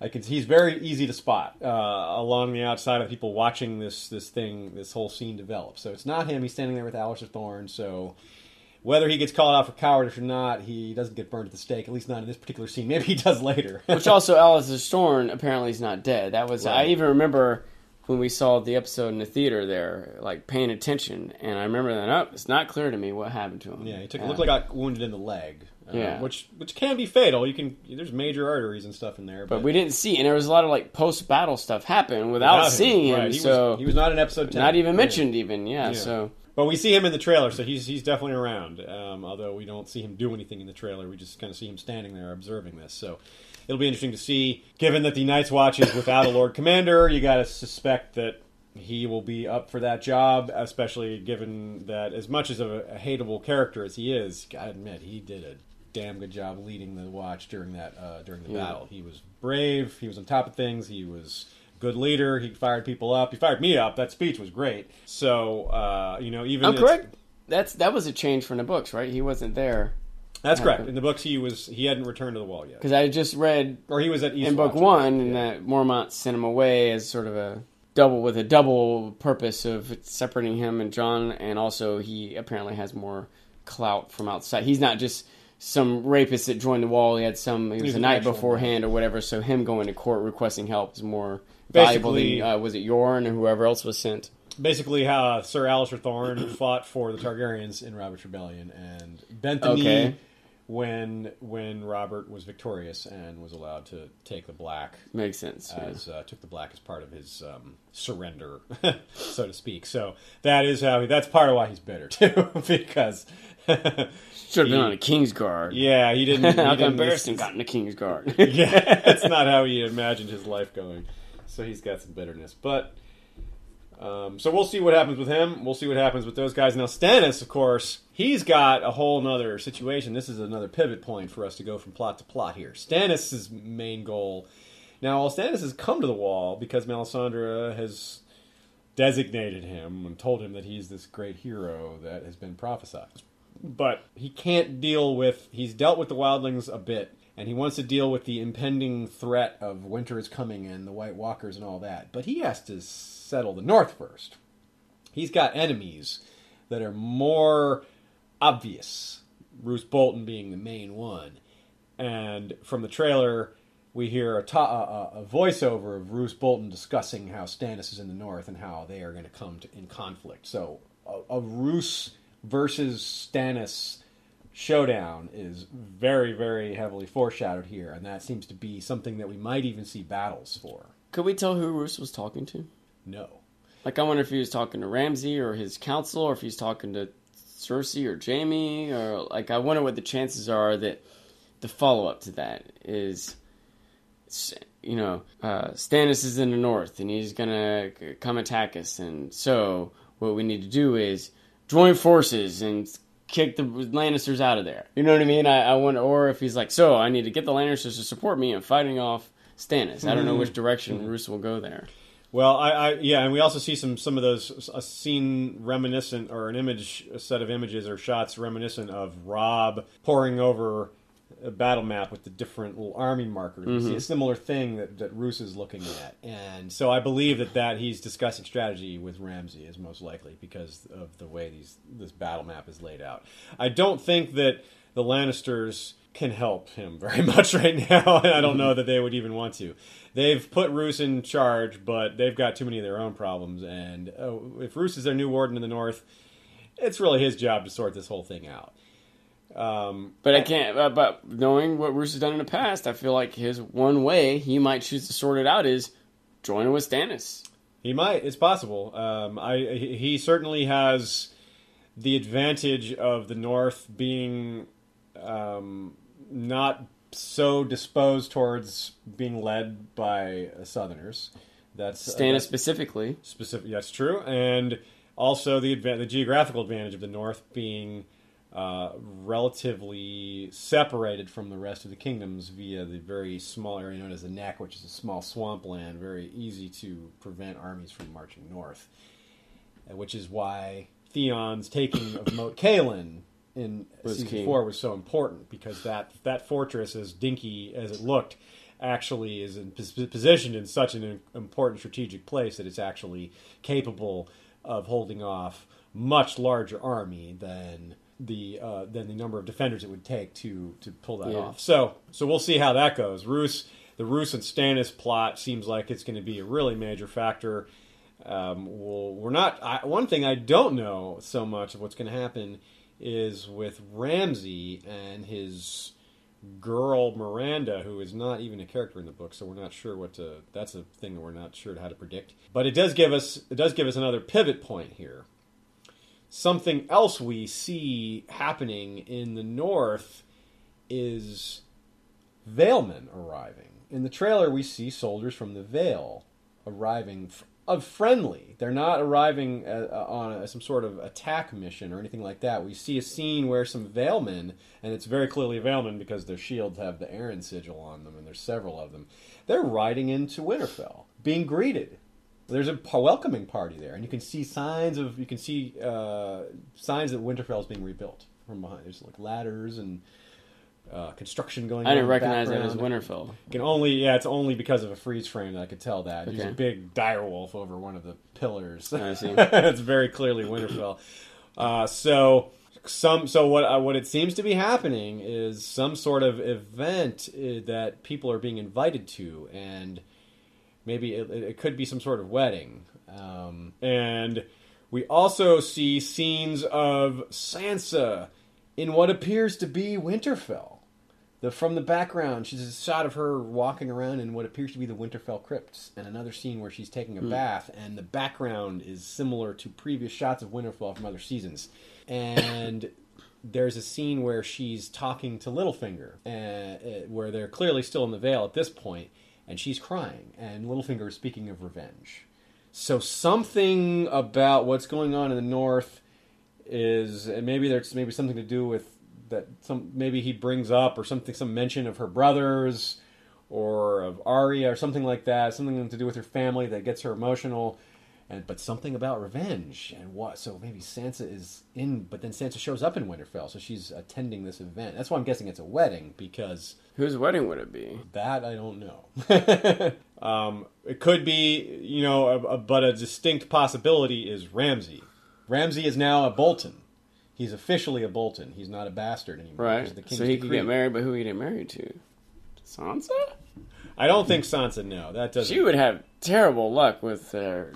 I don't see why who she's been want- chosen to marry. yeah, I don't think I don't think that would serve Littlefinger's interests. Uh, it would be quite a twist. I can't say it's impossible, but I do not. I don't think that's the indication. Um, we don't see any sort of hint that she, none of Maybe this, none of those scenes that she's wearing any sort of wedding type gown. She's dressed in her in, in, in black. She's dressed in that new look for her. Uh, so she may be there incognito. She may not Yeah, be. She's yeah. still. She remember she's become this other person, this Alayne. yeah. So she's probably there as Alayne, not as Sansa. Uh, It might make some sense, but it seems too risky for her to get recognized. It's Yeah, I agree. I agree. Well. Winterfell's been blown up, basically. Um, Nobody, there's um, pretty much nobody that was there before is there now. She could get recognized, but she, but which is, I suppose that would be maybe what would make this such an event. Assuming I'm interpreting it correctly, that would make this pretty exciting. You know the chance that she gets recognized. On the other hand, anyone who recognized her, the Starks were. Everybody loves the Starks. They Yeah. wouldn't necessarily out her. Maybe they would though. Maybe someone. They might do it on accident, you know? Yeah, Yeah. yeah. Uh, especially because I, I, I can't help but wonder if someone who might recognize her might be more likely to be someone who's younger who would be more likely not to have been killed. You know, some girl, some child, some maiden, and someone in the staff or the stables or something. You know. But uh, I tell you something's a little uh, on my mind. Just thinking about how things will play out in the north. Having just read the first book, the a difference was that and it, was, it might even happen in a show like this, but I don't I don't quite remember it. They did certainly didn't make a point of it. And they made a point in the book that it wasn't just the Northmen pledging to Robb; it was the, Riverlands. the Riverlands Yes, also. Yes. And uh, and so I, I'm I'm suppose I, I'm thinking of how different forces could fall together if Littlefinger and the Vale somehow ally with the Riverlands and the North and Winterfell, whether it's Roose or or Stannis. You know what I mean? I can really see a lot coming together. I don't know who the Lannisters are going to have on their side. I guess they have the Tyrells, and Tyrells are powerful. But I don't see how the Seven Kingdoms are just in general how they're going to stay tied together. You know, Well- Man, maybe some conqueror shows up with dragons or something like that. Uh, well, here's the one thing about Littlefinger to remember that it ties into what you're saying, uh, a detail you may have forgotten, and that is that Littlefinger is technically Lord of Harrenhal, and that's in the Riverlands. Right, yeah, yeah. and the Tullys are, are out, and they were the you know so the Littlefinger is in in name he is in charge of the Riverlands, but he has not set foot there in some time, nor does he have any sort of army or anything like that. His power is is he has nominal power in the Riverlands and actual power in the Vale, even though Yeah. his title His technical power is and- higher. His yeah. Riverlands title is, is his most prestigious thing, but his real power seems to be in the Vale and with his network in general, his spy network, his money, his money network, and all that. But sticking to the situation in the north, um, so we we want to think about Sansa being there, uh, how that would serve Littlefinger's end, since he seems to be the one really pulling the string. Although there's certainly some hints that Sansa is going to start taking pulling more, some strings of her own. Yeah, Yes. Uh, the fact that Sansa is in the north sort of says to me that, from, or appears to be in the north from the trailer, says to me that Littlefinger's still basically in charge, even though Sansa's got a lot more authority than she had before, and she's she's um, maybe playing off the fact that she knows that Littlefinger is attracted to her and all that. Um, she's starting to come into her own with regards to understanding how she, how that gives her power, how other men being attracted to her gives her the opportunity to get what she wants and to um, have more agency, which is pretty exciting considering the kind of character she was at first. When we first introduced her in the beginning of the series, she's this almost stereotypical, you know, uh, upscale princessy type that that wants to marry the king and the prince and only cares about gallantry and and things being all shiny and and like the songs. she's very naive. Very much. Very naive, thinks that life is a song, and then she goes and lives in King's Landing for a while and sees how it really is and has her father's head cut off and, and have that shoved in her face and gets mistreated by Joffrey. And that's a learning experience for her, as it would be for just about anyone. And even people who aren't, uh, I mean, they're mistreating her too. But on some level, some people are trying to help her and level with her, Cersei or Littlefinger or whoever. And it's still not a pretty song. Yeah, even they're the not saying like, "Oh, it's just because Joffrey's so bad." But other than that, everything's great. No, no, no, no. Everyone's a liar. Everything's bad. You better wisen up. You know. Yeah, right. so so that's a really uh, up in the air situation. The whole the whole North, and there's so many different plots, and it's hard to say how they interact. Will these this stuff with the wildlings and Jon will that play? How much of that will play in a role with Stannis? Yeah, one, one thing I like to think about is one thing that Stannis really needs is men. He doesn't have a big army. He lost so many of his men at the Battle of the Blackwater, and he and after a time of, of kind of trying to recover and not knowing what to do and sort of half giving up, he gets his he gets the wind in his sails again, and he needs to get an army. And the the, the sources of men around him are the Wildlings and the North. He, uh, knowing Stannis, he wants them all. uh, wha- how he, if he can get them all, I don't know. Um, we'll have to see. But the man is determined. He he is he is not uh, he's not a weakling, and he's got capable men with him. He's got Melisandre, Yeah. he's got Davos, and Davos is very likable. Melisandre is very powerful, and he Stannis himself has he's kind of on an upswing right now. Things were looking down for him. Now they're looking up again. But Roose Bolton's a dangerous enemy. Roose Bolton is is no pushover. Roose Bolton's the man who basically engineered the downfall of the Starks from within, um, and is benefiting greatly. But can he hold on to it? What do you What do you think? What do you have any predictions for Roose Bolton and Stannis? Who do you think might come out on top of that? Who do you think? Uh, do you think that that maybe um, this will be a way for like Roose could defeat Stannis, and that'll be a way for Stannis to be out of the picture, clearing the way for Daenerys, maybe? Or do you think that maybe it's more interesting if Stannis is, has the North? And that is sets up this interesting conflict between him and Daenerys later. Yeah, I, I, we talked about it a little bit before. I feel like Stannis is in a pretty good position. I think I, I think he's in better position than Roose. I, I think Roose's best play is to join with Stannis.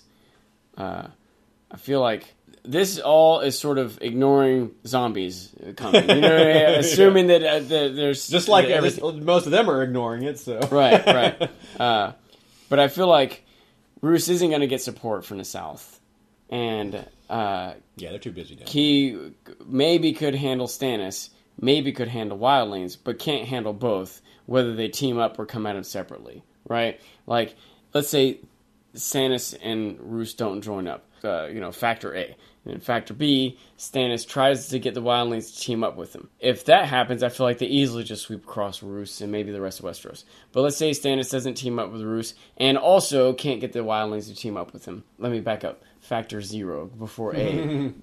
zombies don't attack. Okay, uh, so so say that that you know that I think that leaves Stannis either engaged with the wildlings in a battle that he might come out on top of, but not in a way that he could just turn and attack Roose. You know, uh, he might lose, and the wildlings probably what seems most likely is that the wildlings are just like totally scattered with no leadership and just stay behind a wall and zombies just come and kill him or don't, then Stannis gets to do whatever he wants and he gets to turn on his south and roost. Maybe it'll be a close fight. If he gets the wildlings with him, he's going to easily conquer.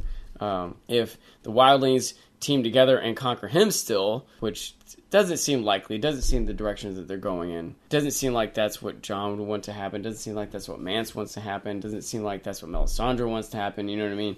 Uh, so I, I feel like most likely thing is that Stannis and Wildlings are uh, probably going to team up. And at that point, I don't think Roose can stand up against them.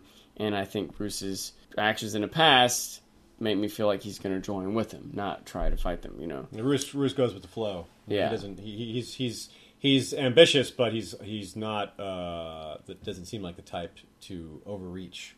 Yeah. And- or ignore reality. Like, Right. yeah. Joffrey would just ignore reality. Cersei can just ignore reality. Tywin couldn't. He Tywin recognized. All right, I, this Robb kid. I, I want to write him off as green, but the fact is, he's winning battles. He's got my son. I have to deal with it seriously. You know. Yeah. Joffrey was just like, oh, I'll just go kill him myself. You know, like, Roose isn't gonna go. Roose isn't gonna do that. You That's know? something that Tywin, Roose, and Stannis seem to all have in common is they're not going to lie to themselves about what the situation really is. Yeah. they're they're they're good Yeah. at seeing the bottom line and judging it for what it is. They're grim and proud and realistic. Yes, yes, very yes. That's a very good way to put it.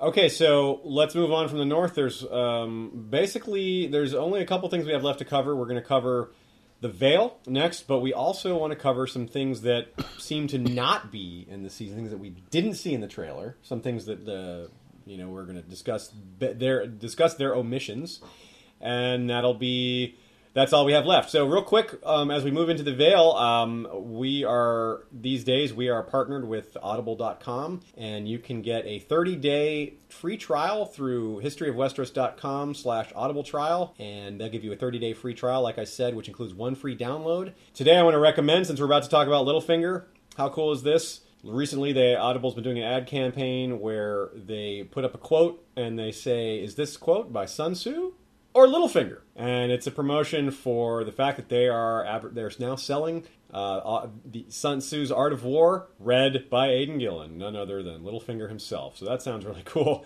and it is perhaps a good choice for the one free download you get with that 30 day free trial. So you can sign up for that. Uh, like I said, at historyofwesteros.com, Audible trial, and that's a good way to support the show. Anytime, any for every one of you that signs up, we get a little bump, and that helps us put out more episodes. So uh, let's move back to the Vale, and we'll talk about Littlefinger and what he's got in mind. He seems to have weaseled his way up to the top. He's not noble born, but he's in the position normally only held by the, the most powerful and ancient families. And he is, of course, got Sansa in his clutches, and he, from from his perspective, she is the heir to Winterfell. Uh, we know that's not true, but from what most people think, because they don't know Bran is alive, they don't know Rickon is alive. Sansa is the eldest living Stark, and he's got her uh, sort of in his back pocket. Um, what are your What are your thoughts on on the Vale plot, and where do you think it might be going? Yeah, I'm not sure. I uh, we kind of see that Littlefinger has stuff that's been in the in the oven for a long time. You Yes. know, I wonder what else is still brewing. What are the things he already had set out? Um, by the way, I, another point I wanted to make a moment ago is I'm not sure. I wonder how Stannis would react to Dany returning. I uh, just going back to that thought of you know what might be more interesting from like a literary standpoint, uh, but also I just wonder about the character Stannis. I because I, I have a feeling on some level if Dany returned, especially with an army and respect and victories and dragons, and said I'm the true heir, I feel like Stannis might say you're right. I'll bend the knee to you. You know what I mean? I, I don't think it's beyond Stannis to do that. It's Uh, possible. I, I, I would sort of would doubt that because Stannis is so proud, and he sided with his brother against the Targaryens already. So it would be kind of a flip flop to admit that the Targaryens had the the right to rule.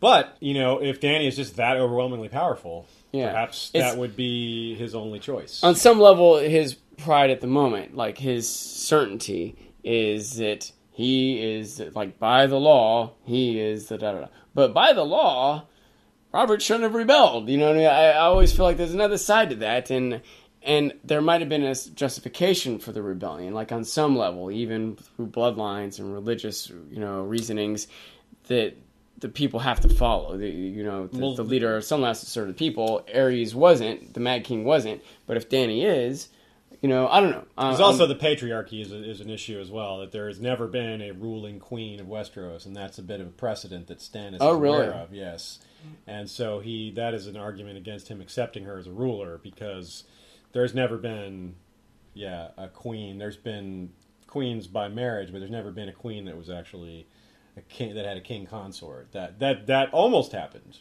during the Dance of the Dragons in uh, about 170 years before the start of the books. I'm not sure if the, the, the show timeline has the Dance of the Dragons in the same po- uh, point in the timeline, but we'll say that we'll just assume that it is, and we'll say that that precedent has probably been set in the TV show canon as well. Uh, not 100% sure of that, but it seems to be that would be an argument against her, and that is certainly an argument that will come up, I think, when, assuming she ever comes to Westeros. That that will be an argument against.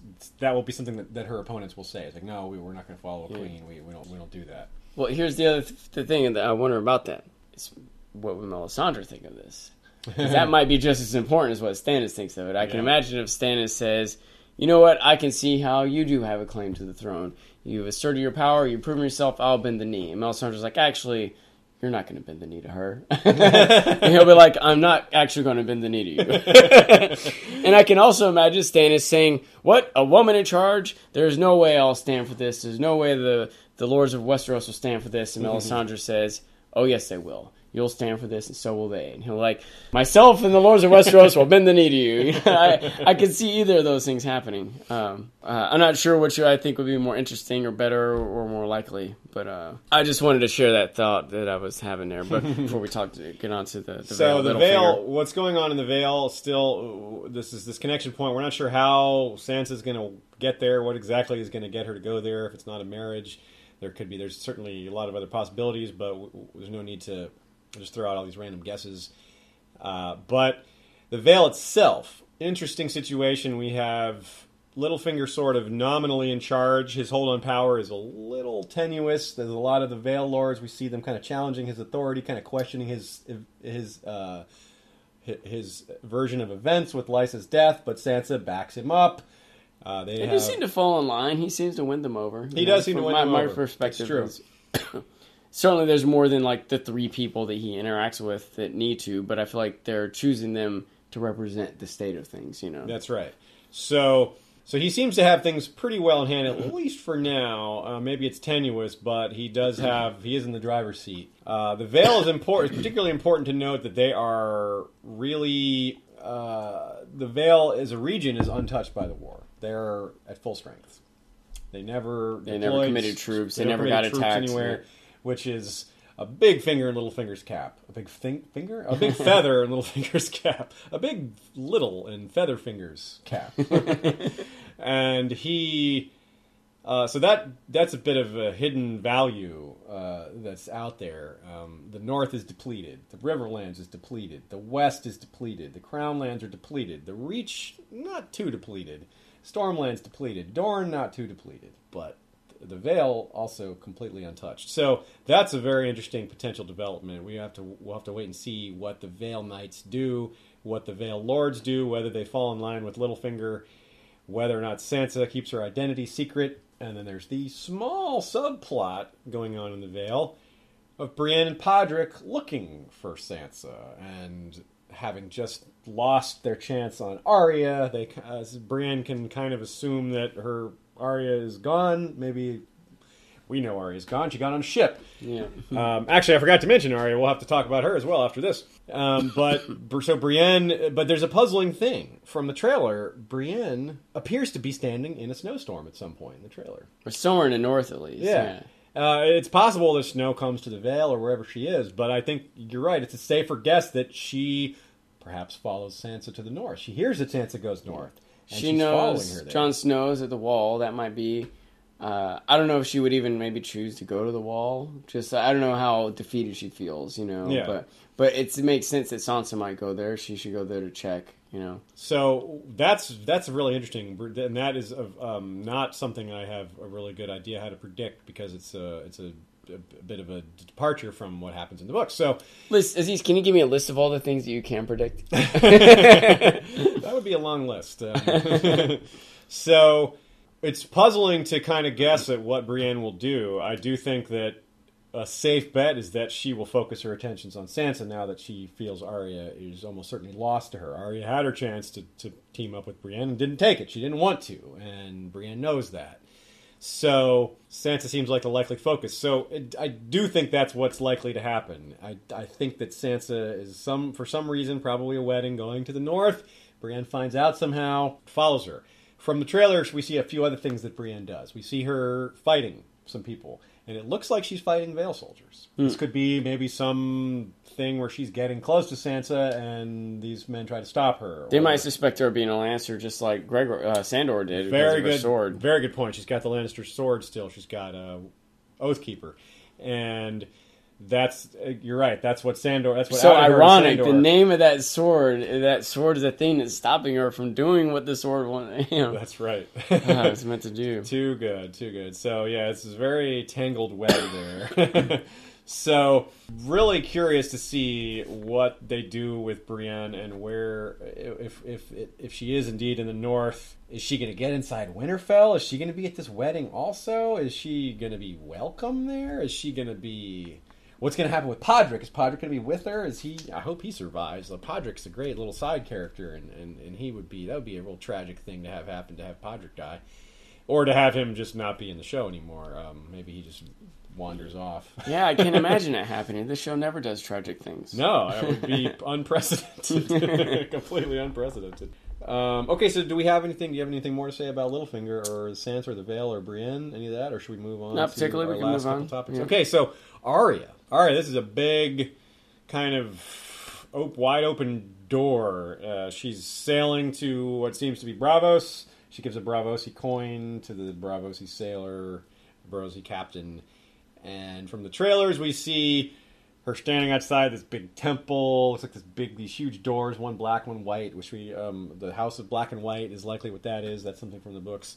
I won't go into detail what that is. We'll let you guys uh, figure that on your own, or have, be introduced to that on your own. But we do know that the actor cast as Jaqen H'ghar will be returning. So, um, quite maybe she'll meet him there. Maybe he'll be there at this building she's going in, or maybe she'll just encounter him in some other place. But it seems like uh, it seems doubtful that she's going to go to Braavos and then do a lot of other traveling around all in one season. It could happen, no doubt. That, that's certainly possible. But it seems like she's going there to learn, and she might be there a little while. There's some other scenes of her like training and, and wearing different clothes and things like that. So it seems like this is her this is her you know she's a young a, a teen you know going on a teenage girl and uh, this is that kind of training arc maybe like maybe we'll see a montage of her you know boxing and training with her sword and doing you know like mr miyagi stuff trying to catch flies with chopsticks and Yeah. all these things like that but uh, i'm kind of just guessing at that the, the, the, the presence of jaqen h'ghar's uh, actor tom wlaschiha i guess is how you say it is a bit of a curveball. Uh, I'm not exactly sure what to make of that, but I can guess that he that she's going to run into him or run into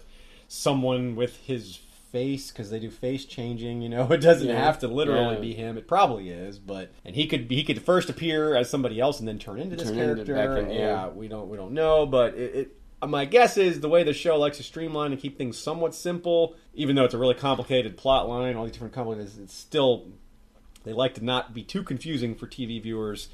I'm guessing that she's he's going to be training her. Yeah. You know, it seems like a safe bet. Uh, is that kind of how you saw it, um, or did you have a different take? Uh, well, I didn't realize that he was in. Uh, Oh, in you the didn't show. know that the yeah. actor that actor was gonna and uh, I I was sort of assuming she was going to Braavos, and uh, but I, I did consider that maybe she's going to the Wall to see Jon, or maybe she's going, you know, to some other place.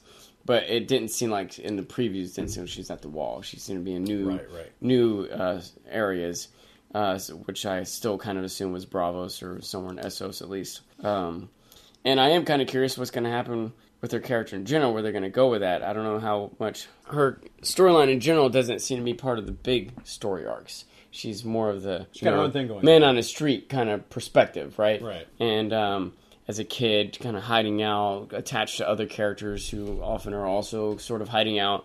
Uh, commoner characters, not wealthy and power characters. That's She's- part of why I predict her to be being a, trained on things because that'll Yeah. enable her to have more agency within whichever plot line she ends up eventually joining Yeah. up with. Because you know she's just a young girl at this point. But it she's, does- She's not like got Sansa's arc where she's learning to be a political player, so she's got to be able to get involved some other way.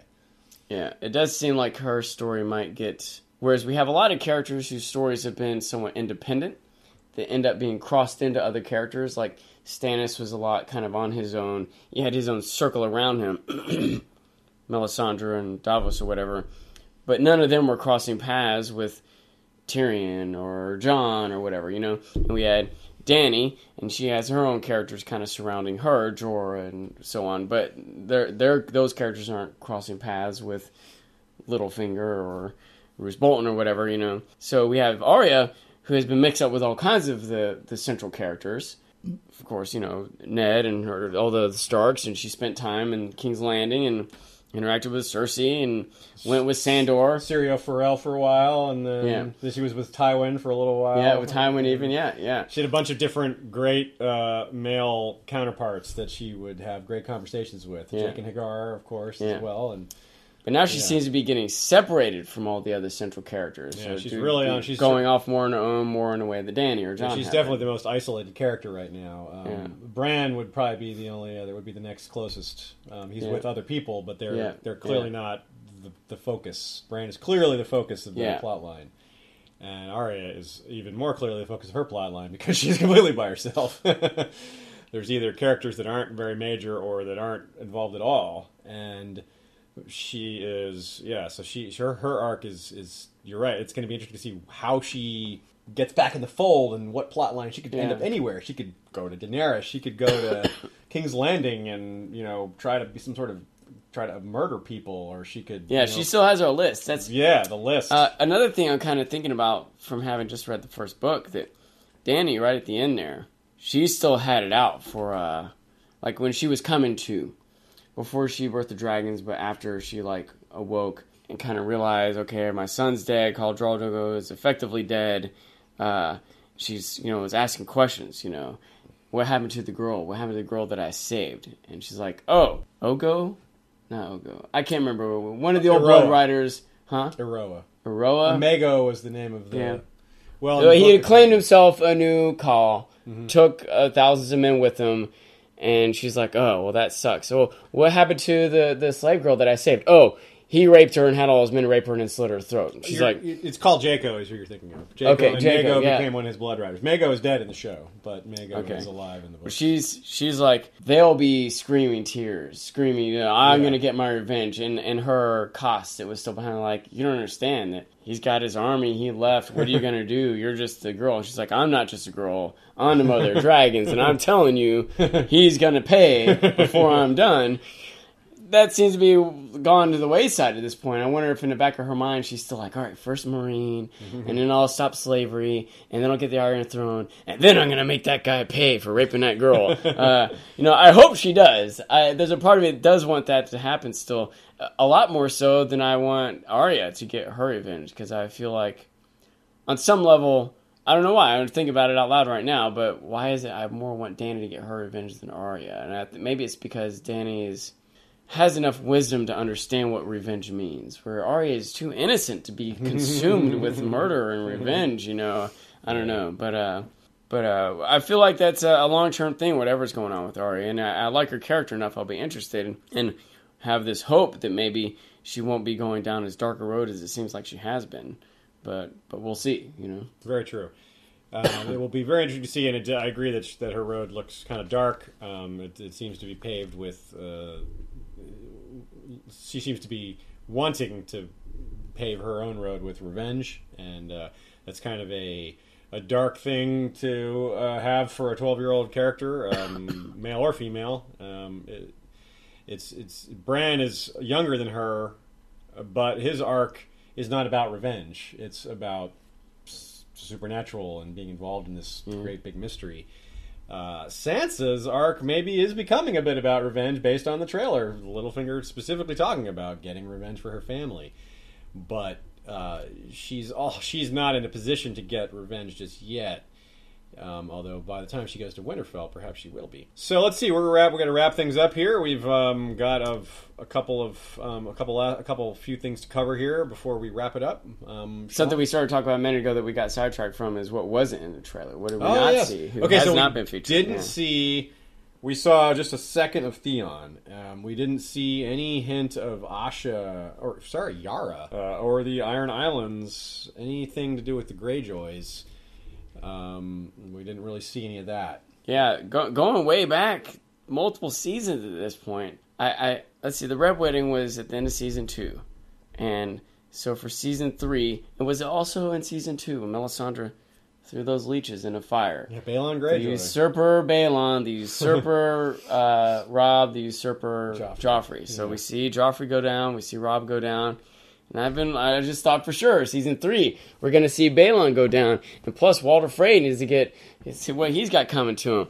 Well, season three, they didn't do that. I'm like, all right, well, they'll get it in season four. None, not season four either. And none of that in the previews for season five. So is Balon just escaping unharmed? Is he, maybe Balon's going to be the king, you know? Uh, maybe it'll be a sneak, it'll be coming back in the next season. a couple other loose ends like that, like Gendry still rowing his rowboat. yeah, yeah. What's coming? Still rowing. We have uh, Blackfish, uh, you know, uh, Edmure's uncle who who escaped the Red Wedding. Yeah, yeah. They, they, even they and they and they clearly have something in mind for that because they made sure we noticed that uh, by having Roose Bolton and Walder Frey talk about Bring it back up again. Got away. Yeah. And Walder Frey's like, eh, I don't care. And Ro- Bolton's like, All kinda, you can kind of get the idea that Bolton's like. You should probably care about that, but he's not my problem. So, because I'm going back north, and he's definitely not going to be a problem for me. Yeah. Um, so that's an interesting point. Where what happens with the blackfish, and of course another character that we didn't talk about at all, um, who was in another area, is Jorah Mormont. Jorah Mormont was driven off. Well, we did see him in the We trailer. do see him in the trailer. He appears to be gladiating. Yeah, so we, we see and- that yeah. fighting pit at the end. It looks like a fighting pit that Dany is surrounded by the Yeah. the Sons of the Harpy. Um, Jorah maybe is trying to get back into Dany's good graces by becoming a pit fighter, by fighting in the pit, or maybe he just gets captured and sent to the pit. Um, Jorah as a pit fighter should be interesting. I imagine that uh, he probably won't just die in the pit. Could happen, but I imagine he'll do some winning first if that is Hopefully, how it it's at least some martyrdom to it or something. You know. Yeah, but, he also maybe he has really a chance to. that, yeah, yeah. he, perhaps it's a chance for him to do something to win Dany's favor and get back in her good Maybe a point of contact. He's already had relations with Varys. You know yeah, what I mean? that's true. Or maybe he will come. becomes her enemy. Maybe he does. You know, goes. I wouldn't guess that because he was in love with her. And Yeah, that's his- I wouldn't guess it either. and he's and he seems genuinely like he doesn't seem like the kind that would given the given what we know about how his previous wife experienced with his previous wife he never stopped loving her even when she turned on him even when she like left him for another man who had money uh, he didn't stop loving her so he doesn't seem like the type to to, to have love turn to hate because it's not reciprocated he seems the type to pine Or or to, keep act out trying. of spite either. yeah, he he, he's the kind to keep trying He seems like a man of honor who's made mistakes and wants to amend for the mistakes, even if he might make more mistakes. But his mistake isn't going to be to hate Dany. Yeah, his love. And he, uh, the point about him being a man of honor is he, also he his his love is stronger than his honor because it was his lo- his love for his previous wife that drove him to throw away his honor, basically. Um, and but and it was his love for Daenerys that prevented him from uh, helping murder her. yeah. Which, by the way, is an, another confusing point to deal with Varys and, and understanding his motivations from a show viewer's point perspective. If he's trying to bring Tyrion to her to lead, to be an advisor, and to help put her on the throne, what what was the deal with trying to poison her? Or what was? Did he Yeah. know that Jorah would stop it? Did he did, did he did he figure out Jorah's psychology that accurately? That or, or is but isn't that too much of a risk to take? Yeah. Also, maybe very- maybe the plan has changed. Maybe what he perceives as being best for the realm changes over time. Like maybe at the point when Ned is there, to kind of reel Robert in. He's like, okay, when he thinks Robert's just this wild man on the throne, he's got to do something about Robert. Let's get let's get Viserys or Dany over here. At least they're a known evil. At least they'll try to rule. Robert's just doing whatever he wants. But when Ned comes, so then he's like, see what I'm saying? That, but Yeah. then when Ned comes and things are more stable, he's like, all right, with Ned here, maybe Robert's not so bad. Maybe even things will get set up. Did I wonder if Varys thought that he? It is a little confusing what he was trying to do. In the But also, run. well, here's a, there's a something. or to was it even Varys? We kind of give Varys credit for doing that, but maybe Littlefinger was behind that as much as Varys. I, I don't know. Well, there's the other thing. The other point to keep in mind is that whatever Varys's plans were from the beginning, they had to have changed. Yeah. At the point Yeah. where Dany had dragons, that is a big game changer that nobody at all predicted. Yeah, Nobody could have yeah. known that was going to happen. Yeah. No matter how clever and and uh, ahead of the game Varys and guys like Littlefinger are, they didn't see the dragons hatch. They did not predict Yeah. the dragons hatch. They're Nobody probably not. They probably that. don't predict zombies coming either. By the way. Very true, and they may not be much aware of that even. But Yeah. they're, the dragons word word seems to be spreading about that, um, and certainly Varys knows about that. But yeah, Yeah. The, the wights and the, and the and the White Walkers, yeah, a lot of that's still still a lot of ignorance about what's going on up there. there's uh, there's a lot of people who probably poo poo the the notion of, of that. They would probably just say, oh, that's they're just telling stories. It's just There's even they even understand the ulterior motivation there that the people on the wall just want more people on the wall. Yep. So they're gonna say, yeah, there are zombies in the north, da, da, da. but the people in the west, stories from all around is everyone think of the diversity of people who are seeing the dragons Yeah. and reporting on it. They don't all have some ulterior Yeah, motivation. There's no way all the people right. have been bribed or but Yeah. that that's legitimate buzz. It's it can be it's got to be real. Uh, and it'll be interesting to see when the the King's Council and such start discussing what to do about that. The last time they talked about Daenerys with any sort of you know uh, at all, I think I guess was when Robert was like, "We have to kill her." And Ned had and, and you know, of course Ned resigned being hand over that over that whole thing. So they're going to have to start thinking about her again at some point. They're going to have to be aware that she's a threat. Now, of course, we talked. Tywin mentioned in the last season, he's like, "We're not worried about dragons at the other end of the world, you know, but they're not going to be at the other end of the world forever, forever." It's only a matter of when. Um, and I guess it's fair to say that doesn't necessarily seem to be happening this season, but maybe by the end of the season, we might see some movement towards that. That would definitely be the kind of thing that they would not necessarily want to show us right off the yeah, bat. that could yeah. be the kind of thing they'd want to keep secret. But it might just be for a future season. Okay, so let us wrap things up here. Um, thanks to Sean for joining us as a guest today. Sean will be rejoining us for the rest of the season. Uh, will be back as well for some of the TV episodes. She'll be kind of in and out. We've also got some other guests planned. We're going to have the folks from Radio Westeros join us for some discussions, uh, mostly on the spoilery side of things. We're going to be breaking our TV show discussions kind of into two parts. There'll be discussions with Sean uh, from an unsullied perspective. Uh, we're going to kind of stick to the show material as much as possible, not deal too much with spoilers. But we're also going to have the our counterpart episodes, which will be basically TV discussion for book readers. So we're going to parallel the books as much as possible, discuss the differences, discuss changes, discuss the books being overtaken by the show. Which we've had a lot of discuss, uh, a lot of requests for us to talk about that, so we're gonna we're gonna go ahead and take care of that this season. Um, so, of course, we- we've got a lot to look forward to over the next 12 to 13 weeks of season five.